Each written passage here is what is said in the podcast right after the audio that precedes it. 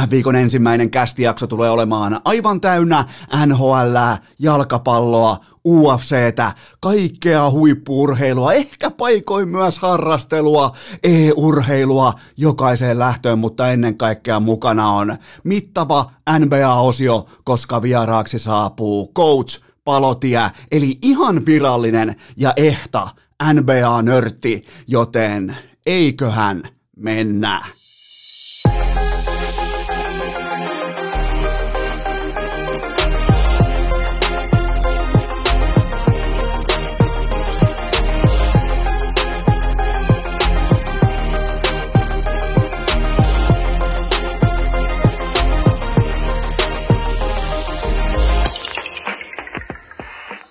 Tervetuloa te kaikki mitä rakkahimmat kummikuuntelijat jälleen kerran urheilukästin mukaan on kutakuinkin sunnuntai 16. päivä elokuuta ja Aloitetaan perspektiivillä, koska se on urheilussa useimmiten asia, joka unohtuu just tasan sillä hetkellä, kun tunne hyppää mukaan. Tunne tulee mukaan kehään, häkkiin, kaukaloon, kentälle, mihin tahansa. Meiltä hukkuu perspektiivi, kun me aletaan oikeasti olla sydämellämme, palleillamme asioista jotain mieltä, me unohdetaan perspektiivi. Otetaan vaikka ihan muutama arkivertaus, arkimetafora, jossa oot kasvanut vaikka omakotit talossa, jossa on just se kiva pikku iki oma laituri, josta voi käydä kesäisin uimassa. Saat siis, teillä on siis omakotitalo järvitontilla, Herran Jumala. Saat ottaa sen itsestäänselvyytenä, että eikö tämä nyt on vähän tätä kaikille, että siis mä menen tästä uimaan, tässä on mun laituri, mä menen tästä uimaan ja, ja se ei ole kaikille niin, mutta sulle se on vuosien saatossa, sä oot alkanut toteamaan, että hei näinhän tämän pitääkin mennä, että varmaan kaikilla muillakin on tällainen mukava pikkulaituri, jollekin muulle se järvitontti, jollekin muulle se oma rantatontti voi olla se kauan haaveiltu unelma, että voi herra Jumala, kun tommosen joskus sais, niin kaikki olisi mennyt hyvin tässä elämässä. Ja täytyy myöntää, että se on itsellekin vähän sellainen kerrostalojen kasvatti, se on itsellekin vähän sellainen haave, että oispa joskus rantatontti ja siinä olisi tommonen ja tommonen laituri, mutta se on ihan fine. Että jollekin, niin kuin se pitääkin olla, jollekin se on itsestäänselvyys ja sitten vaikka kaikki te, ketkä asutte Lapissa, olette sieltä lähteneet, kuulkaa haastamaan tätä elämänimistä peliä, niin teille on ihan itsestään selvää, että siinä vieressä on vaikka maailman kauneimmat tunturipurot, siinä on vaikka maailman kaunein syysruska, siinä on todella kaunis hangen kajostus, kun öinen ää, kuu peilaa siihen. Ne on kaikki meille etelässä, ne on, tu- ne on meille ihan ihmeellisiä asioita. Meillä on kulkaa kodakit kädessä ja se on teille ihan arkea. Se, miten se luonto siellä presentoi itseään jatkuvasti tai joku on teistä vaikka ollut vuoden verran vaihto jossain alpeilla, niin kyllä siinä varmaan kohta, kun mennään kuukautta numero viisi tai kuusi tai seitsemän, niin kyllähän vaikka Söldenin rinteet tai jotkut legendaariset Mont Blancit tai muut, mitkä näyttää, kun siellä käy äkistää, niin jumalauta, kun se on hienoa. Siis mä muistan sen aina, kun sinne mennään useimmiten lennetään Finskin koneella silloin, kun sai vielä matkustaa lentokoneella, niin oot suurin piirtein ilta-aika. Ja Alpeillahan tulee totta kai, koska ne kylät on siellä montuissa vuorten välissä, niin siellähän tulee pimeää aika nopeasti, aika jopa säkkipimeää myös ihan niin kuin kevätaikaan, niin sä et näe illalla mitään, kun sä meet sinne. Herra Jumala, kun siihen herää ekaa kertaa siihen, kun sulla on Samoniin koko se siluetti vaikka sun parvekkeelta, kun sä katot, sä oot ihan jostain Heinolasta tullut, sun korkein mäki on Pyssyharjun mäki Heinolassa, mikä on tommonen 12 metriä äh, ihan niin kuin maksimimittaa venytettynä, niin kyllä siinä vähän niin kuin alkaa silmät pyöriä päässä, että missä nyt ollaan, ja, ja tässä on kyse perspektiivistä. Se, se, sä alat tottumaan yhtäkkiä asioihin, ja siinä on myös kyse perspektiivistä, kun yhtäkkiä kuukausi sitten meiltä oli viety kaikki pois suurin piirtein kaksi kuukautta sitten. Totta kai kaikkihan meiltä vietiin silloin jo joskus maaliskuun 15. päivä, kun oikeastaan pyyhittiin isolla luudalla ihan kaikki urheilu pois maailmasta. Me puhutaan nyt urheilu niin kuin tekellä on urheilusielu, mä puhuttelen nyt teitä. Meitä vietiin vähän niin kuin kaikki pois, niin kyllähän me oltiin polvillaan tuossa heinäkuun alussa, heinäkuun puolivälissä. Me oltiin rukoilemassa me jääkiekkoihmiset, että oispa nyt jotakin lätkää, oispa nyt ihan mitä tahansa jääkiekkoa, että äh, pelatkaa edes jotain, pelatkaa edes leijona liikasäännöillä, pelatkaa edes puolittaisella kentällä, mitä tahansa ilman varusteita, pelkkä kypärät ja kiski siihen, höntsävarustus, mulle kelpaa kaikki, ja nyt kun on tultu tähän hetkeen saakka, sit on tullut suurin piirtein, kun oltiin polvillaan tossa me fanit, oltiin suurin piirtein polvillaan tossa tuota kuukaus sitten vielä, puolitoista kuukautta sitten vielä, niin nyt me jälleen kerran, me omistetaan, kuulkaa joukkueet, me fanit, me omistetaan pelaajat, me ollaan mieltä. Meiltä on unohtunut aivan täysin se perspektiivi, että tämä on ylipäätään ihan niin kuin pyramiidien tasoinen ihme, tämä on riippuvien puutarhojen tasoinen ihme, että tuolla on NHL käynnissä, siellä on maailman parhaat jääkiekkoilijat askissa, ja ennen kaikkea se on ihme, että sieltä ei ole poistunut yksikään eturivin pelaajista ennen aikojaan, kunnes Tuukka Rask ilmoitti nyt viikonloppuna ryhdikkäästi ennen kolmatta Karolaina-ottelua, että maailmassa on tärkeämpiä asioita kuin jääkiekko. Jumalauta, kun Bruinsin fanit suuttu. Se on, kato, Bostoni on, se on se on se kaupunki, joka on poliisikaupunki, se on sotilaskaupunki, sä et, äh, ne kokee, että mä muuten omistan ton pelaajan, mä omistan ton quarterbackin, mä omistan ton syöttäjän baseballissa, Red Sox on mun, Bruins on mun, Celtics on mun, noi paidat tuolla katossa on mun, ja se on nimenomaan se minä, minä, minä kulttuuri, joka on Bostonissa todella vahva, koska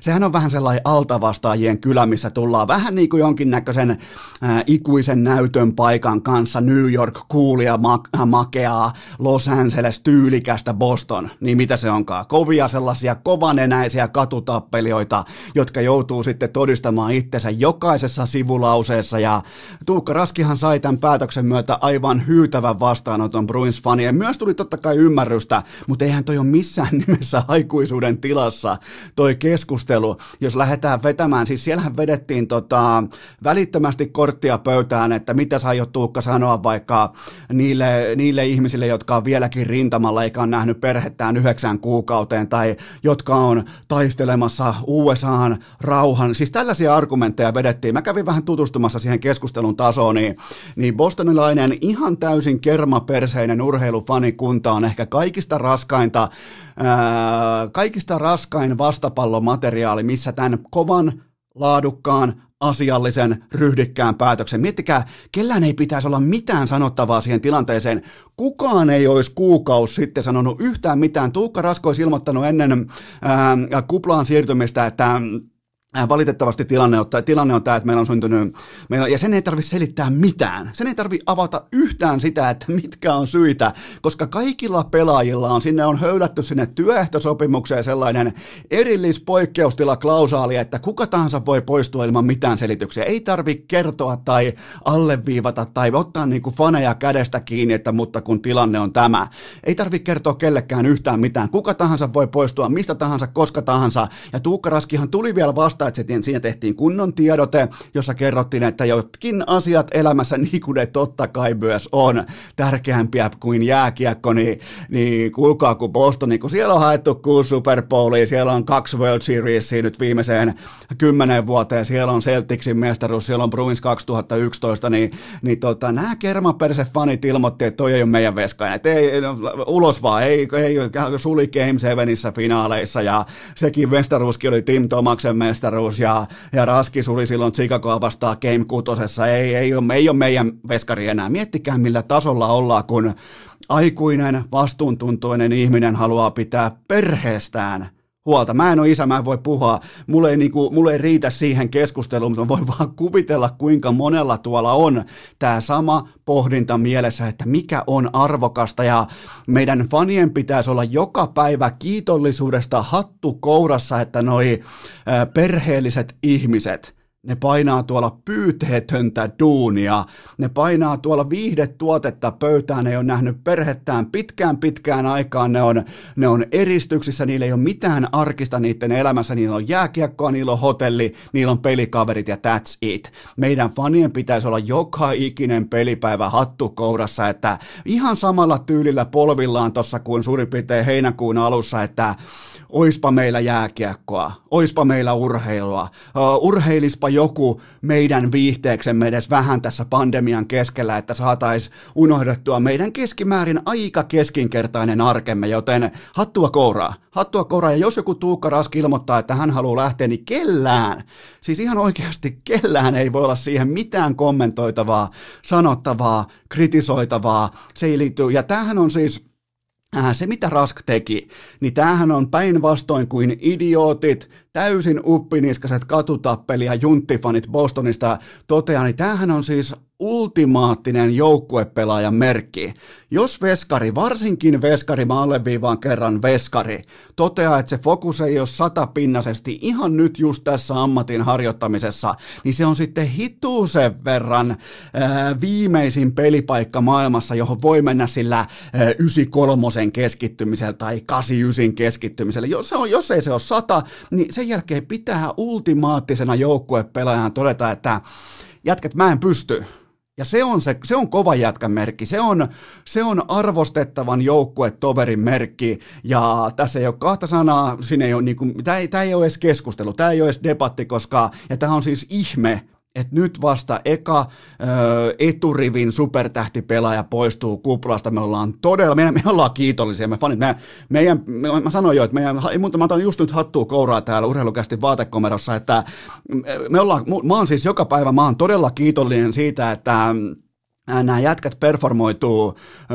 viihdetuotteen nimissä pandemian keskellä, jättäen perheensä taakse, niin ne tuo faneille tällaista laatukauraa pöytää joka ikinen ilta, niin se on se kova juttu. Ja jos aikuinen, vastuuntuntoinen mies haluaa pitää perheestään huolta, niin meidän pitää olla siitä ylpeitä, meidän pitää olla siitä, ää, meidän pitää tuntea tietynlaista niin kuin kollektiivista myötävastuuntuntoa, että hei, näinhän tämän pitääkin mennä, koska ei me pystytä nauttimaan urheilusta, jos siellä vedetään arkitason ehtoja, arvoja, moraaleja, kaikkia näitä päin persettä, joten Tuukka Rask, kova jätkä ja ennen kaikkea A-luokan joukkuepelaaja.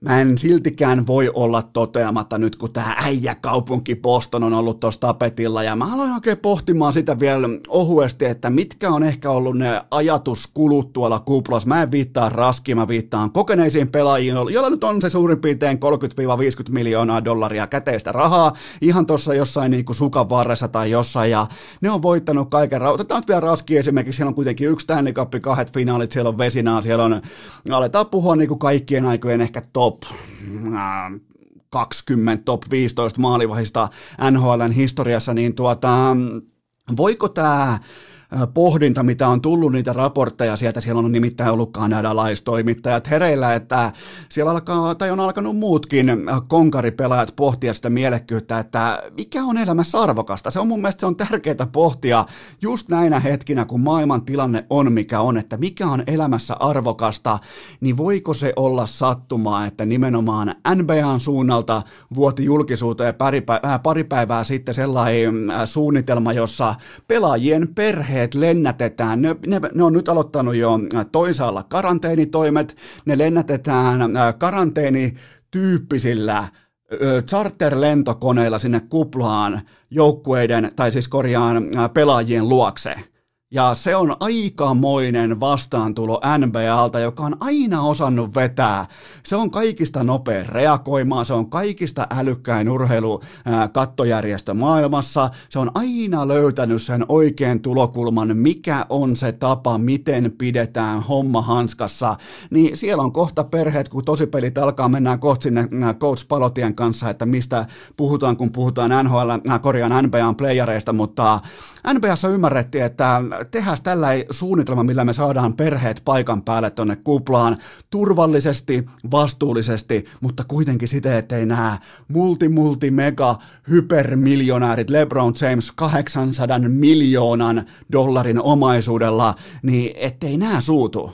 Ettei nämä ala turhautumaan, ettei nämä ala toteamaan, että hei, olisiko tähän pitänyt pystyä reagoimaan, koska joku Lebron vaikka pystyy omasta pussistaan rahoittamaan koko kaikkien pelaajien perheiden liikkumisen chartereilla Amerikassa, Kanadassa, miten tahansa, joten NBA ei voi katsoa sivusta silloin, kun heidän tärkeimmät työkalunsa, heidän tärkeimmät tai heidän ainoat syyt, minkä takia heidän tuote on niin suosittu kuin se on, niin pitää pystyä aistimaan huoneen lämpötilaa, että mitä ne pelaajat tarvii. Ne tarvii perheet tonne luokse ja NBA löysi siihen tavan, se vuoti julkisuuteen ja seuraavana päivänä Tuukka Rask ilmoittaa, että okei, mä ulkona.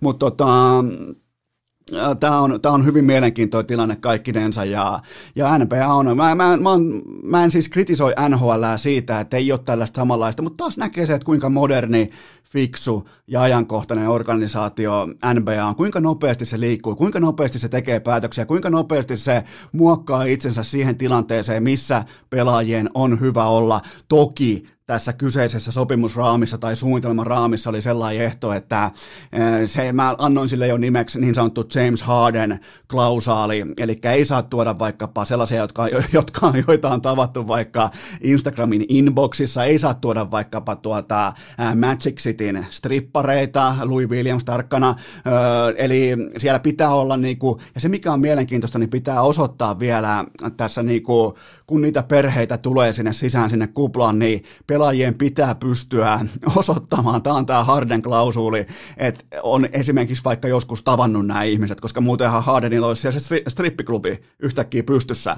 Mutta ihan vakavasti puhuen NBA jälleen kerran askeleen. Edellä NHL ehkä vähän laahaa ja Tuukka Rask eturivin joukkuepelaaja. Siis näin tekee kunnon joukkuepelaaja. Mennään Jesperi Kotkaniemeen.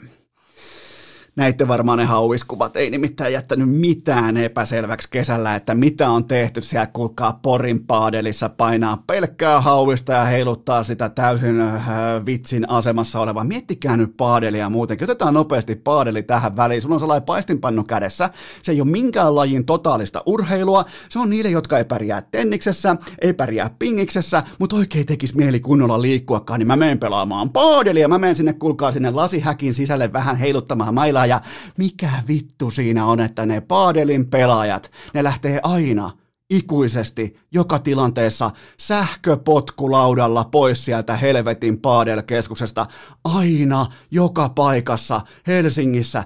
Ai, ihan mihin tahansa meet, niin kyllä sulla on pari paadelpelaajaa siinä ajamassa sähköpotkulaudoilla. Jumalauta neljän rinnan painaa, kun on käyty vähän vetää neluria tässä huippumodernissa jännittävässä uudessa lajissa, mutta Kotkaniemeen. Kuuteen kuplamatsiin penssiä ja filaa vastaa tuommoinen neljä kaappia ja Peliajat pyörii siellä jossain 13 minuutin kulmilla ja, ja tota, vaikka sitä paitaa nyt ei pidä lähteä hinaamaan edes vielä mihinkään Porin paadelin kattoon, puhumattakaan Montrealista, mutta kattokaa kuitenkin, että missä Kotkaniemi tänä syksynä, missä hän operoi, mikä on hänen työtonttinsa kaukalossa. Verratkaa sitä työtonttia siihen aikaan, kun hän tuli vaikka ruukiena mukaan liigaan, kun hänen kakkoskautensa alkoi ylhäällä. Verratkaa operointisektoreita sitä, että missä hän on töissä. Hän on tällä hetkellä todennut, että okei, okay, mulle ei riitä vaikka tuollaiseen Mikko Rantas-tyyppiseen playmaker-rooliin, mulle ei riitä vaikka tuo nopeus tuohon Sebastian Ahon tyyppiseen ö, aggressiiviseen haastamiseen, missä mä voisin olla hyvä, missäs mä voisin, no hetkinen mä oon näin saatanan pitkä, mulla on hauis kasvanut tuplat kesän mittaa, missäs mä voisin olla, joo maali edustalla, kyllä, kattokaa missä se on, kattokaa missä Jesperi Kotkaniemi on, se on maalin edustalla, koko joukkueen ulottuvin pelaaja, hauista riittää kuin keskimääräisellä porilaisella tällä hetkellä, kun mennään, tiedätkö, Porin jatsiin, niin siinä pitää vähän olla hihaa esillä, kun lähdetään operoimaan, se on maalin edessä, se ei pelkää mitään, sillä kasvaa jopa vähän parta, takia se laittaa irtopalaa sisään. Se on tehnyt sen kaikki kaapit, paitsi se orastava pien veivi, niin tota, se on tehnyt sen kaikki maalit, kaikki suoritukset, kaikki joukkueen kannalta arvokkaat suoritukset. Se on tehnyt suurin piirtein veskarista, voit ottaa sellaisen ö, täyden niin kuin käden mitan. Siitä löytyy Jesperi Kotkaniemi. Ja miettikää, tämä vaatii nöyryyttä, tämä vaatii älykkyyttä, tämä vaatii nimenomaan sitä, että sä tiedostat tossa kohdin, että mitä sä et ainakaan ole. Ja Kotkaniemi ei ole, vaikka on huippuvaraus, huippuprospekti, niin hän ei ole vielä playmaker, hän ei ole vielä yksinkertaisesti niin hyvä, että hän pystyy toteamaan, että antakaa mulle kiekko, mä laitan, mä, mä laitan asiat tapahtumaan. Se on todennut, että mä menen tohon, kuulkaa, mä parkkeeraan mun hauiksen tohon maali edustalle ja mä otan sen vaihto kerrallaan, mä otan sen YV-tontti kerrallaan, mä otan sen mahdollisuus kerrallaan, sen peliajan siitä itselleni. Ja se on aika kova nousu sieltä Äh, kuitenkin sieltä AHL-montusta, oli loukkaantumisia, oli päänpyörittelyä, oli jopa ekaa kertaa, että se Kotkaniemen legendaarinen hymy alkoi hyytyä. Se tuli kuitenkin aika syvältä sieltä tähän hetkeen, missä kuuteen matsiin neljä kaappia, Penguins, Flyers, maalin edustat, kaikki tämä, niin ei voi kuin hattuun nostaa. Ei siis, ja kaikki nämä boost-huutelut, että nyt meni, Montreal käytti todella arvokkaan pikkinsä hukkaan, niin nyt kun se laittaa ne toistot sisään tuossa maalin edustalla ja, ja muokkaa, mukautuu siihen tilanteeseen, jossa hän kokee, että hänellä on annettavaa. Toi on hienoa nähdä, kun pelaaja ymmärtää. Ne on puhuttelevia hetkiä urheilussa, kun pelaaja tajuaa sen, että Hetkinen, se ei tarvitse katsoa kauemmaksi kuin Joel Armia. Se meni supertähden käsillä aikoinaan NHL ja totesi, että eihän mulla riitä alkuukaan, ei, ei, ei herra jumalana on hyviä nämä kaikki, mitä mun pitäisi tehdä. Okei, mä alan grindaamaan. Nykyään se on yksi parhaista kyttyräselkä grindaajista koko liigassa.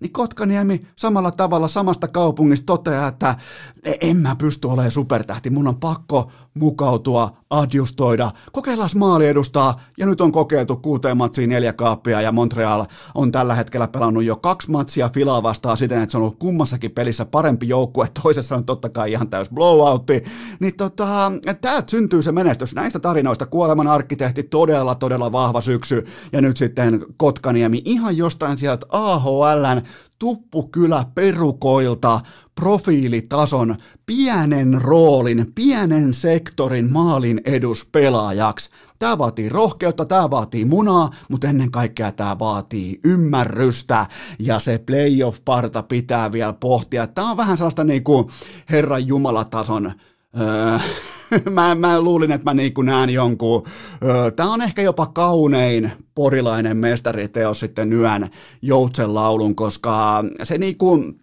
se partahan vähän niin kuin elää omaa elämäänsä, että se kasvaa joka suuntaan, mutta toisaalta taas se ei kasva yhtään missään, että se niin kuin vielä etsii itseään, mutta niin kauan kun sä painat siihen kuuteen matsiin neljä kaappia, se sun parta saa kasvaa vaikka pitkin nenänvarta tai missä tahansa, Jesperi Kotkaniemi todella, todella vahva startti. Ja mua ei kiinnosta mitään, mitä kuka. Tämä on tulosurheilua. Tämä on sitä, kun sä pelaat alakoiran roolissa. Kukaan ei oota sulta. Mä oon kuullut kritiikkiä siitä, että ei pysy kiekossa, ei pysty tekemään peliä, ei pysty olemaan se playmaker. Hän ei edes yritä olla se playmaker, koska on todennut, että ei jumalauta riitä. Se riittää AHL, se ei riitä NHL, kun hyppäät suoraan liikkuvaan junaan, pitää istua siihen omaan jakkaraan, löytää se oma paikka ja sen jälkeen laittaa toistot sisään. Jesperi Kotkaniemi, todella, todella vahva syksy menossa. Urheilukääst! Patrick Laineen keltaisen lampon fanikerhon asialla jo vuodesta 2020. Ja miten sattuikaan, että aihepiiriksi astui juurikin hauis, sillä tämä on kaupallinen tiedote, jonka tarjoaa Oshi urheilujuoma. Pidetään kuitenkin vielä vähän niin kuin, koitetaan välttää hihatonta paitaa, vaikka on vielä viimeiset helteet, niin koitetaan pitää hauis hihassa toisin kuin Kotkaniemi, koska kun sä meet sinne kauppaan ensi kerralla, kun sä meet sun lähikauppaan, isompaa kauppaa, mihin kauppaan tahansa melkein tällä hetkellä Suomessa, mä haluan, että kun sä meet juomahyllylle, se on Herran Jumala, se on nykyään, se on 40 metriä leveä, niin mä haluan, että sä et näe siellä jatkossa mitään muuta kuin Oshin sinisen urheilujuoman. Se on todella helppo huomata siitä, että se on vähän muita isompi, se on paremman näköinen, se on laadukkaampi, se vähän niin kuin astuu sieltä esiin, se, se blokkaa ne kaikki muut, se tulee siihen etualalle, valitse se Oshi, sieltä mä juon Oshiita, joka päivä tääkin jakso on tehty, vaikon sunnuntai, vaikon jumalaton helle, vaikon kaikkea ohjelmassa tänään, niin silti mulla on oshi tossa, niin homma kulkee, juttu luistaa, kästi, ää, kästi on liekissä, vähän niin kuin Kotkan, Kotkaniemen hauis, joten kun sä meet sinne kauppaan, tai sä meet sinne ää, tota, johonkin ää, sotilaskotiin armeijasta, tai jossain sä meet sinne kiskalle tai mihin tahansa, niin sä valkkaat oshiin. Se on, si- siihen ei kannata, koska aikahan on meidän tärkein assetti, eli äh, niin kuin operointivara tai jonkinnäköinen tota, työkalupakin osuus. Se on meillä, se on aika, jolla me operoidaan. Älkää tuhlatko sekuntiakaan yksinkertaisten asioiden äärellä. Valitkaa se oshi, se on oshi tai boost. Se on tämän playoff-syksyn, huom, syksyn teema, se on oshi tai boost. Niin tuota, men, menkää katsomaan oshiin. On muuten viimeisen päälle tänään vaikka meikäläisen Instagramista vielä, niin menkää katsomaan Oshin verkkokauppa. Voitte vaikka sieltä stadin alueella tilailla vähän kamaa kotiin, voitte käydä katsomassa mitä muuta kaikkea sieltä löytyy, mutta kun menette sinne kauppaan tai jos ei siellä sitä ole vaikka Alepassa, jättäkää korttelitoive, toivokaa K-kauppialta, että Oshita hyllyy, koska se on kuitenkin juomahyllyn MVP, joten mennään eteenpäin. Urheilukääst! Sykkeet alas, toistot sisään, grindaa päivittäin, juhli hetkittäin! Lienee paikallaan raportoida urheilukästin vaatekomerosta sen verran, että tuottaja Kopella vaikuttaisi olevan hänen elämänsä ensimmäinen krapula. Tämä vaatii vähän selvittelyä, jos jollain on vaikka teini-ikäisiä lapsia kotona tai jos epäillään sama asia, niin antakaa mulle tuntomerkkejä. Tämä on mulle mun elämässä ihan uusi tilanne, että esikoinen tulee vähän niin kuin Darrasen näköisenä aamiaispöytään, koska Kope tällä hetkellä ei ole duunissa. Se kattelee näitä kaikkia vilkkuvia valoja vähän niin kuin siristää, että ei saatana saatana tänään ei pysty, että faija anna puranaa, niin tuottaja Kope, mä en saanut edes Oshilla nyt Kopen niin kuin koneistoa käyntiin, joten jos jollain on ollut vähän samanlaista meininkiä nyt kotona tähän, kun koulut jatkuu ja ö, vähän niin kuin syksyn korva kääntyy tästä eteenpäin, niin, niin laittakaa mulle vähän niin kuin toimintaohjeita, koska tämä on mulle noviisina aivan uusi paikka, että murrosikäinen poika on ihan selvästi lähtenyt tuohon johonkin, kuulkaa Hertoniemen harjulle napsimaan vähän pussikaljaa, niin nyt on ihan vähän on koipia siipi maassa, mutta joka tapauksessa mä jouduin ottamaan siis ihan nyt omiin käsiin urheilukästin kysymyssäkin. Kysymyksiä on paljon ja vähemmän yllättäen me aloitetaan jääkiekko-kysymyksillä. Ensimmäinen kuu, eli QA-osion ensimmäinen kysymys kuuluu näin.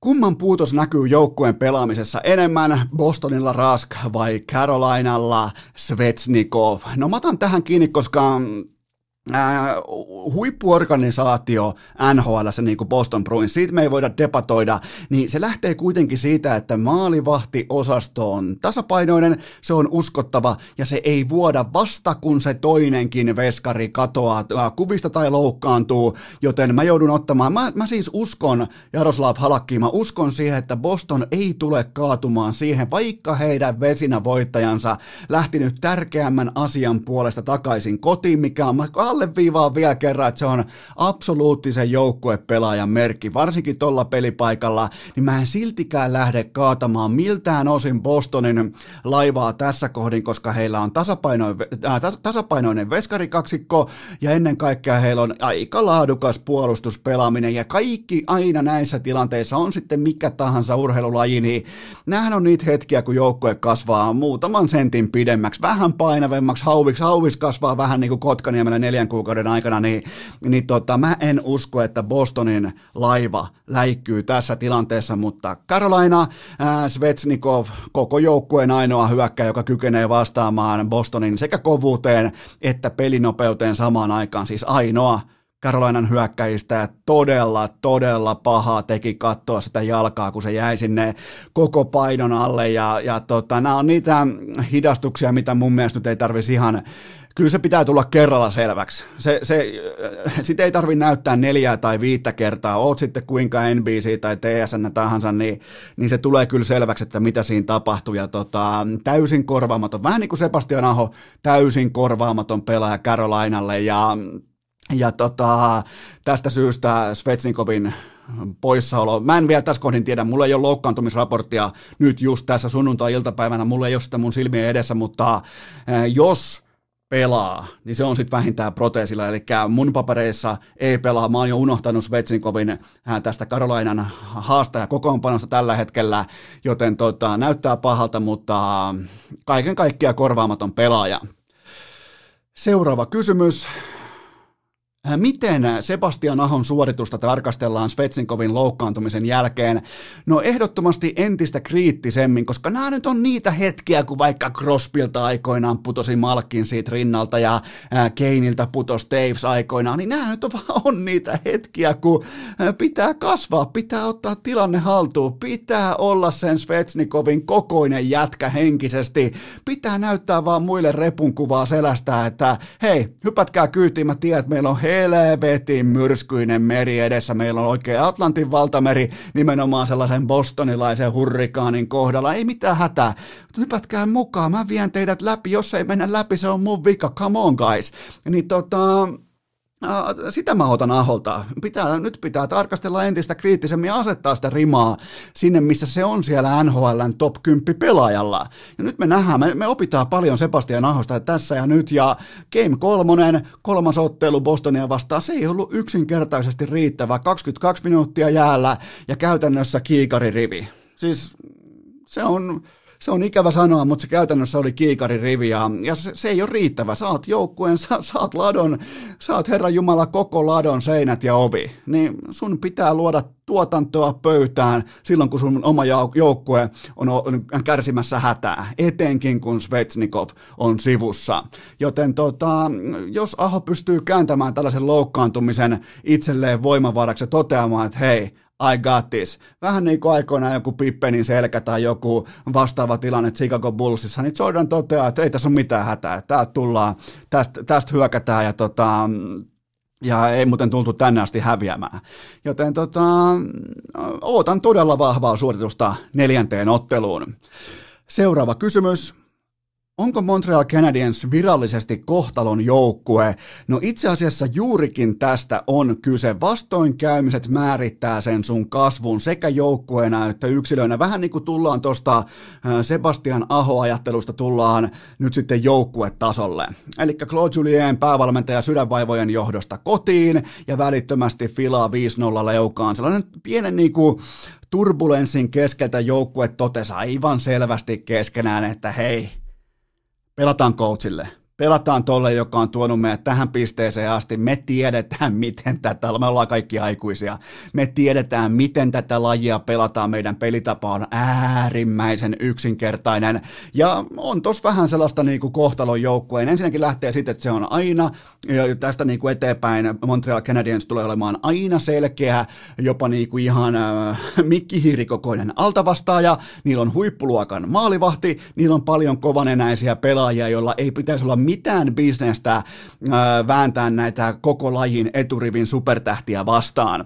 Niin siinä on nimenomaan sitä kohtalojoukkojen makua nyt ilmassa ja toivottavasti Claude Julienilla kaikki toipuminen menee nappiin ja mä, kyllä mä oon tällä hetkellä, mä oon ikalehkosmaisesti, mä sanon vaan itse tälleen pienellä, pienellä sellaisella niinku kuiskauksella itselleen, että voi vissy sentään, noin on kovia noin Montrealin jätkät, että tota, on hienoa katsoa, on hienoa katsoa, kun huonommat pelaajat urheilussa hakee kollektiivin kautta sen synergiaedun itselleen ja laittaa parempia pelaajia pataan oikein huolella. Siinä on sitä jotakin. Siinä ei ole mitään jännää, jos öö, niin kuin se jättimäinen ennakkosuosikki alistaa vastustajansa, jotain mikkihiirtä, mutta kun se mikkihiiri pistää leukaa sitä isoa ää, tota, ennakkosuosikkia, niin siinä on sitä jotakin.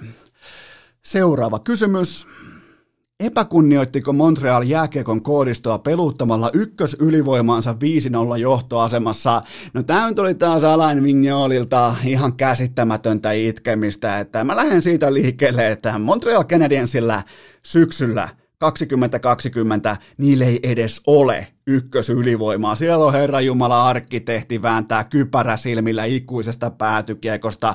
Armia kertoo porilaisvitsejä, joita Kotkaniemi ei ymmärrä ja siellä on siellä Paadelhauvis sillä maaliedustalla, niin älkää tulko puhumaan mistään ykkösylivoimasta. Hei, come on Fila Fila on tunnettu siitä, että kun paska osuu tuulettimien niin alkaa joko keskenään tappelu tai sitten alkaa itkeminen. Nyt näköjään valittiin itkeminen, joten tota, mä laittaisin, jos mä olisin coachi tässä tilanteessa, ja tuo peli on vaikka 19-0, Mulla on YVllä aina ne pelaajat, jotka harjoittaa ne toistot sisään siinä hetkessä siitä syystä, koska tuolla kuplassa raporttien mukaan ei ehdi harjoitella, ei tietenkään ehdi. Niin tota, ihan selvä tapaus, että siellä on nimenomaan ne pelaajat kentällä, jotka sitä YVtä muutenkin pelaa, mutta Montreal Canadiens, heillä ei ole ykkös YVtä. Seuraava kysymys. Äh, voiko Vancouver Canucks mennä ihan päätyyn saakka? No totta kai voi, varsinkin kun on erityiset ja erikoiset ja poikkeukselliset puitteet, niin totta kai äh, energisen altavastaajan jalansia, se kengän koko, se kasvaa koko ajan ja niillä on koko NHL paras YV-pelaaja Elias Pettersson, niillä on JT Miller, joka pelaa tällä hetkellä elämänsä parasta jääkiekkoa. Äh, Quinn Hughes ihan painaa kuin nuori Niklas Lidström viivassa ja sitten on vielä ihan täysin uskomaton on kapteeni Bo Horvat, joka asettaa sen sekä nuotin työnteolla, että sillä, että hei, meidän ei tarvitse roiskia missään tilanteessa. Me voidaan tehdä kiekon kanssa ihan mitä me halutaan, me ollaan askel edellä.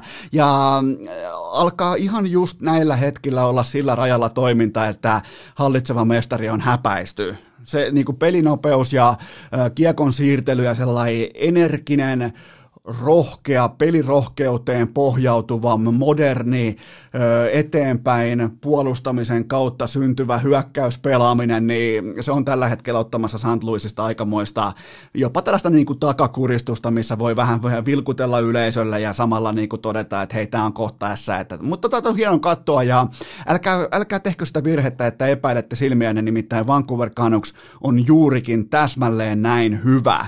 Ja tällä hetkellä St. Louis Blues on sellaisessa niin kuin jos mietitään, että ihminen tai joukkue tai pelaaja voi olla korvia myöten kusessa, niin ne on tällä hetkellä kusella, mm, ne on kusella täytettyssä Marianen haudan pohjassa pelillisesti Vancouverin pelinopeutta vastaan. Seuraava kysymys. Mikäli olympialaiset alkaisivat tänään, toi sana tänään oli isolla, niin kuka olisi leijonien aloittava maalivahti? No jos ne alkaa tänään, niin kyllä mulla on siellä. Mä uskon tähän hetkeen, mä uskon tähän tuloskuntoon, mä uskon tähän nimenomaan nykyhetkeen kylmästi. Mulla on siellä Joonas Korpisalo. Mm, mä, vaikkei mulla ei ole Blue Jackets menemässä jatkoon tästä ottelusarjasta, se on tällä hetkellä Tampa Baylle 2-1, erittäin tasaisia, erittäin laadukkaita otteluita, vaikka se eka oli mm, ehkä se jopa vähän niin kuin miten nyt voisi sanoa, vähän harmillinen molempien kannalta maratonottelu, mutta laatu on silti pysynyt yllättävän korkeana ja mun mielestä Korpisalon työsuorituksen taso tällä hetkellä on niin korkealla, että hän on mun. Ja nimenomaan, koska kysymyksenä on tänään, se ei välttämättä ole vaikka ensi keväänä, tai mä en välttämättä nyt lähtisi tekemään lukkovalintoja. Jos pitäisi tehdä lukkovalintoja, olympialaiset olisi vaikka ensi Milloin ne muuten oikeasti on? Ei mitään haju. 2022.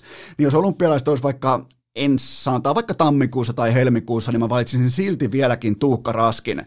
Mutta tänään, tässä hetkessä, tässä tilanteessa Joonas Korpisen. Tämä on muuten ihan Pori-podcast. Täällä on armia, täällä on Porin paadel, täällä on kohta varmaan Koiku ja Kuntsikin vierana. Täällä on pelkkiä porilaisia tänään liikkeelle. Ei se mitään, Pori on mun, Pori on mun toinen kotikaupunki. Näin voi melkein niin henkisesti sanoa tai niin kuin sielun tasolla sanoa, että, että, että tota, Pori on mun kotikaupunki, mutta jos jostain pitää kritisoida Joonas Korpisaloa, niin mä en osta tota sen liuhulettiä. Mä en valitettavasti lähde mukaan tähän, että porilaisella pelaajalla voi olla liuhuletti etenkään, jos hänen fajallaan on ehkä jopa suomalaisen jääkiekon kiekon historian säntillisin siilitukka, oikein kunnon kynäteline, niin tota, mä ootan itse asiassa, että, että me tullaan näkemään myös Poika Korpisalolta jossain vaiheessa ihan sellainen eturivin porilainen grillitappelu kynäteline, mutta se aika koittaa vielä, mennään seuraavaan kysymykseen. Onko Darcy Kemper tylsentänyt Ranen raivaussahan? No Game 3 oli ihan, se oli vähän sellainen outlier-tyyppinen ottelu, että ne nyt ei tule toistumaan hirveän montaa kertaa, otti siihen 49 torjuntaa ja Arizona Coyotes sitten otti sitten vielä siihen tärkeän voiton tällä hetkellä. Colorado silti johtaa ottelusarjaa 2-1 ja tulee voittamaan sen 4-1, mutta, mutta tota, kuten tuli sanottua etukäteen jo, niin Colorado menee tästä jatkoon viidessä matsissa. Mä vielä tarkastan, että se on Joo, kyllä viidessä ottelussa ja äh, Darcy Kemper on koko sarjan paras pelaaja, mutta äh, Ranen suoritustasolla tällä hetkellä on kommentoitava sen verran, että se ei riitä. Mä en tiedä, mä en voi myöskään syyttää sitä, koska jos jotain joukkuetta vastaan on vaikea syttyä NHL, niin kyllä se on Arizona. Mä en, mä en siitä voi syyttää, mutta toisaalta taas jos sulla on se vähän reilu 9 miljoonan lappu, niin, niin silti pitää pystyä löytämään ne tavat, millä se tulos vaan kylmästi tehdään. Vähän on sellaista äh, tervan juontimaista jääkiekkoa, mutta mulla ei ole kahta kysymystäkään siitä, etteikö tämä Ranen ehkä orastava, pienimuotoinen diesel lähde vielä kunnolla käyntiin. Se on sellainen niin kuin energinen diesel, se ei ole sellainen niin kuin valtameri, laivatyyppinen dieselkoneisto. Se kuitenkin on aika ketterä, se lähtee ihan kohta käyntiin, ei mitään hätää. Ja mm, kyllähän Colorado oli tähän kolmanteen matsiin niin ihan selvästi jo henkisesti mukavoitunut. Et tästähän siis, siis Laumahan ihan luonnossakin metsä metsästää siten, että se etsii saaliita, jotka on ne on vaikka levolla, ne on vaikka ylen syöneitä, ne on vaikka pitämässä pitkän vaelluksen jälkeen taukoa. Ne on vähän mukavoitunut, että ei täällä ole ketään tää savannilla tai preerillä, ei tässä ole mitään hätää, me ollaan ihan fine, ja silloin se kojottilauma iskee. Joten tota, tämä oli ehkä enemmänkin työtapaturma, ja totta kai Darcy Kemper, fantastinen suoritus, ja Antti Raanta, Ana Askissa, Herran Jumala, matsin jälkeen jokaiselle pelaajalle Anan uran hienoimmat high fiveit. Miettikää, tuut sieltä jostain kuhmu päässä, ei tuu peliaikaa, ei haittaa mitään, silti kannustaa kaikkia. Naamari korvissa, iloinen ylipäätään siitä, että siinä on muuten tyylikäs jätkä. Iloinen ylipäätään siitä, että saa olla mukana jääkiekkojoukkueessa elokuussa, niin siinä on meidän äijä, Antti Raanta. Ollut kyllä aina ja tulee aina myös olemaan. Seuraava kysymys. Mihin suuntaan NHLn tuomarilinja liikkui viikonlopun aikana? No tuota, pohjaltahan on vain yksi suunta, jos ei pysty jollain niin kuin timanttiporalla painamaan itseään vielä syvemmälle, mutta nyt oli jo vähän niin kuin, oli, oli merkkejä siitä, että tämä niin kuin, miten se nyt voisi sanoa, häpeällinen fundamentaalitason virheiden tekeminen ja asioiden niin kuin näkemättä jättäminen – niin se oli sentään vähän nyt sitten rauhoittunut ja mä en siltikään vielä päässyt tämän niinku, tasottomuuden yli täysin. Se on ollut todella heikkoa se tuomaritoiminta ja, ja se on myös kuluttanut tätä niinku bottom line tuotetta eli viihdetuotetta. Seuraava kysymys. Äh, mitä ajattelit tuosta, kun äh, Flyersin maskotti Griti sotki Montrealin pelipaidan? Ylittikö maskotti rajan? No tuota, mä vietin 2018 Super Bowlissa viitisen päivää Philadelphian fanien keskuudessa ja mä oon siis nähnyt paremmin käyttäytyviä villieläimiäkin. Mä oon nähnyt paremmin hoidettuja eläintarhoja, mä oon nähnyt ö, paljon asioita, mitkä ei liity mitenkään ihmisyyteen, niin mä oon nähnyt, että ne on lähempänä inhimillisyyttä kuin minkä tahansa Philadelphian urheilujoukkueen fanit, niin mä en aseta maskon, äh, maskotin standardia liian korkealle, koska kaupunki on kuitenkin Philadelphia. Niin tuota, en ole yllättynyt, äh, siitä ei ole kahta sanaa, menikö rajan yli, menikö tyylittömyyden puolelle, mutta hei, Philadelphia, se on aina ollut tyylitön kaupunki. Seuraava kysymys. Pitäisikö jääkiekon MM-kisat 2021 viedä pois Valko-Venäjältä? No tuota, tähän nyt on totta kai vain yksi vastaus ja sehän on, että tietenkin pitäisi, koska kyseessä on diktatuuri valtio, mutta ei tietenkään viedä, koska Lukasenko kuitenkin nostaa enemmän penkistä kuin Rene Faseli ja Lukasenko sai myös koronan kuolemaan pelkällä saunalla ja vodkalla, joten tota, siinä on tulevaisuuden innovaattori, joka tolleen nöyrästi vaaleihin lähdettäessä laittoi panssarivaunut hoitamaan vastustajien äänest, miten voisi sanoa äänestysaktiivisuutta. Vähän niin kuin tälleen, tällaisia pieniä rajoittimia heitti siihen, siihen tuota, äänestystoimintaan ja yllätys, yllätys hänet valittiin myös sitten jatko, jatko, jatko kaudelle tähän diktatuuriin ja, ja ne kellon pito, ne kellon rakkautta jääkiekkoon, ne ketkä on oikeiden tahojen kanssa ystäviä, varsinkin näiden oikeiden isojen yhtiöiden ystäviä, niin kansainvälisellä jääkiekkoliitolla IIHFllä ei ole riittävästi pitoa tilillä tai hauista hihassa, että ne pystyy sanomaan tällaisille dikta- diktaattoreille ei. Viimeinen jääkiekkokysymys. John Carlson kahteen peliin miinus kuusi.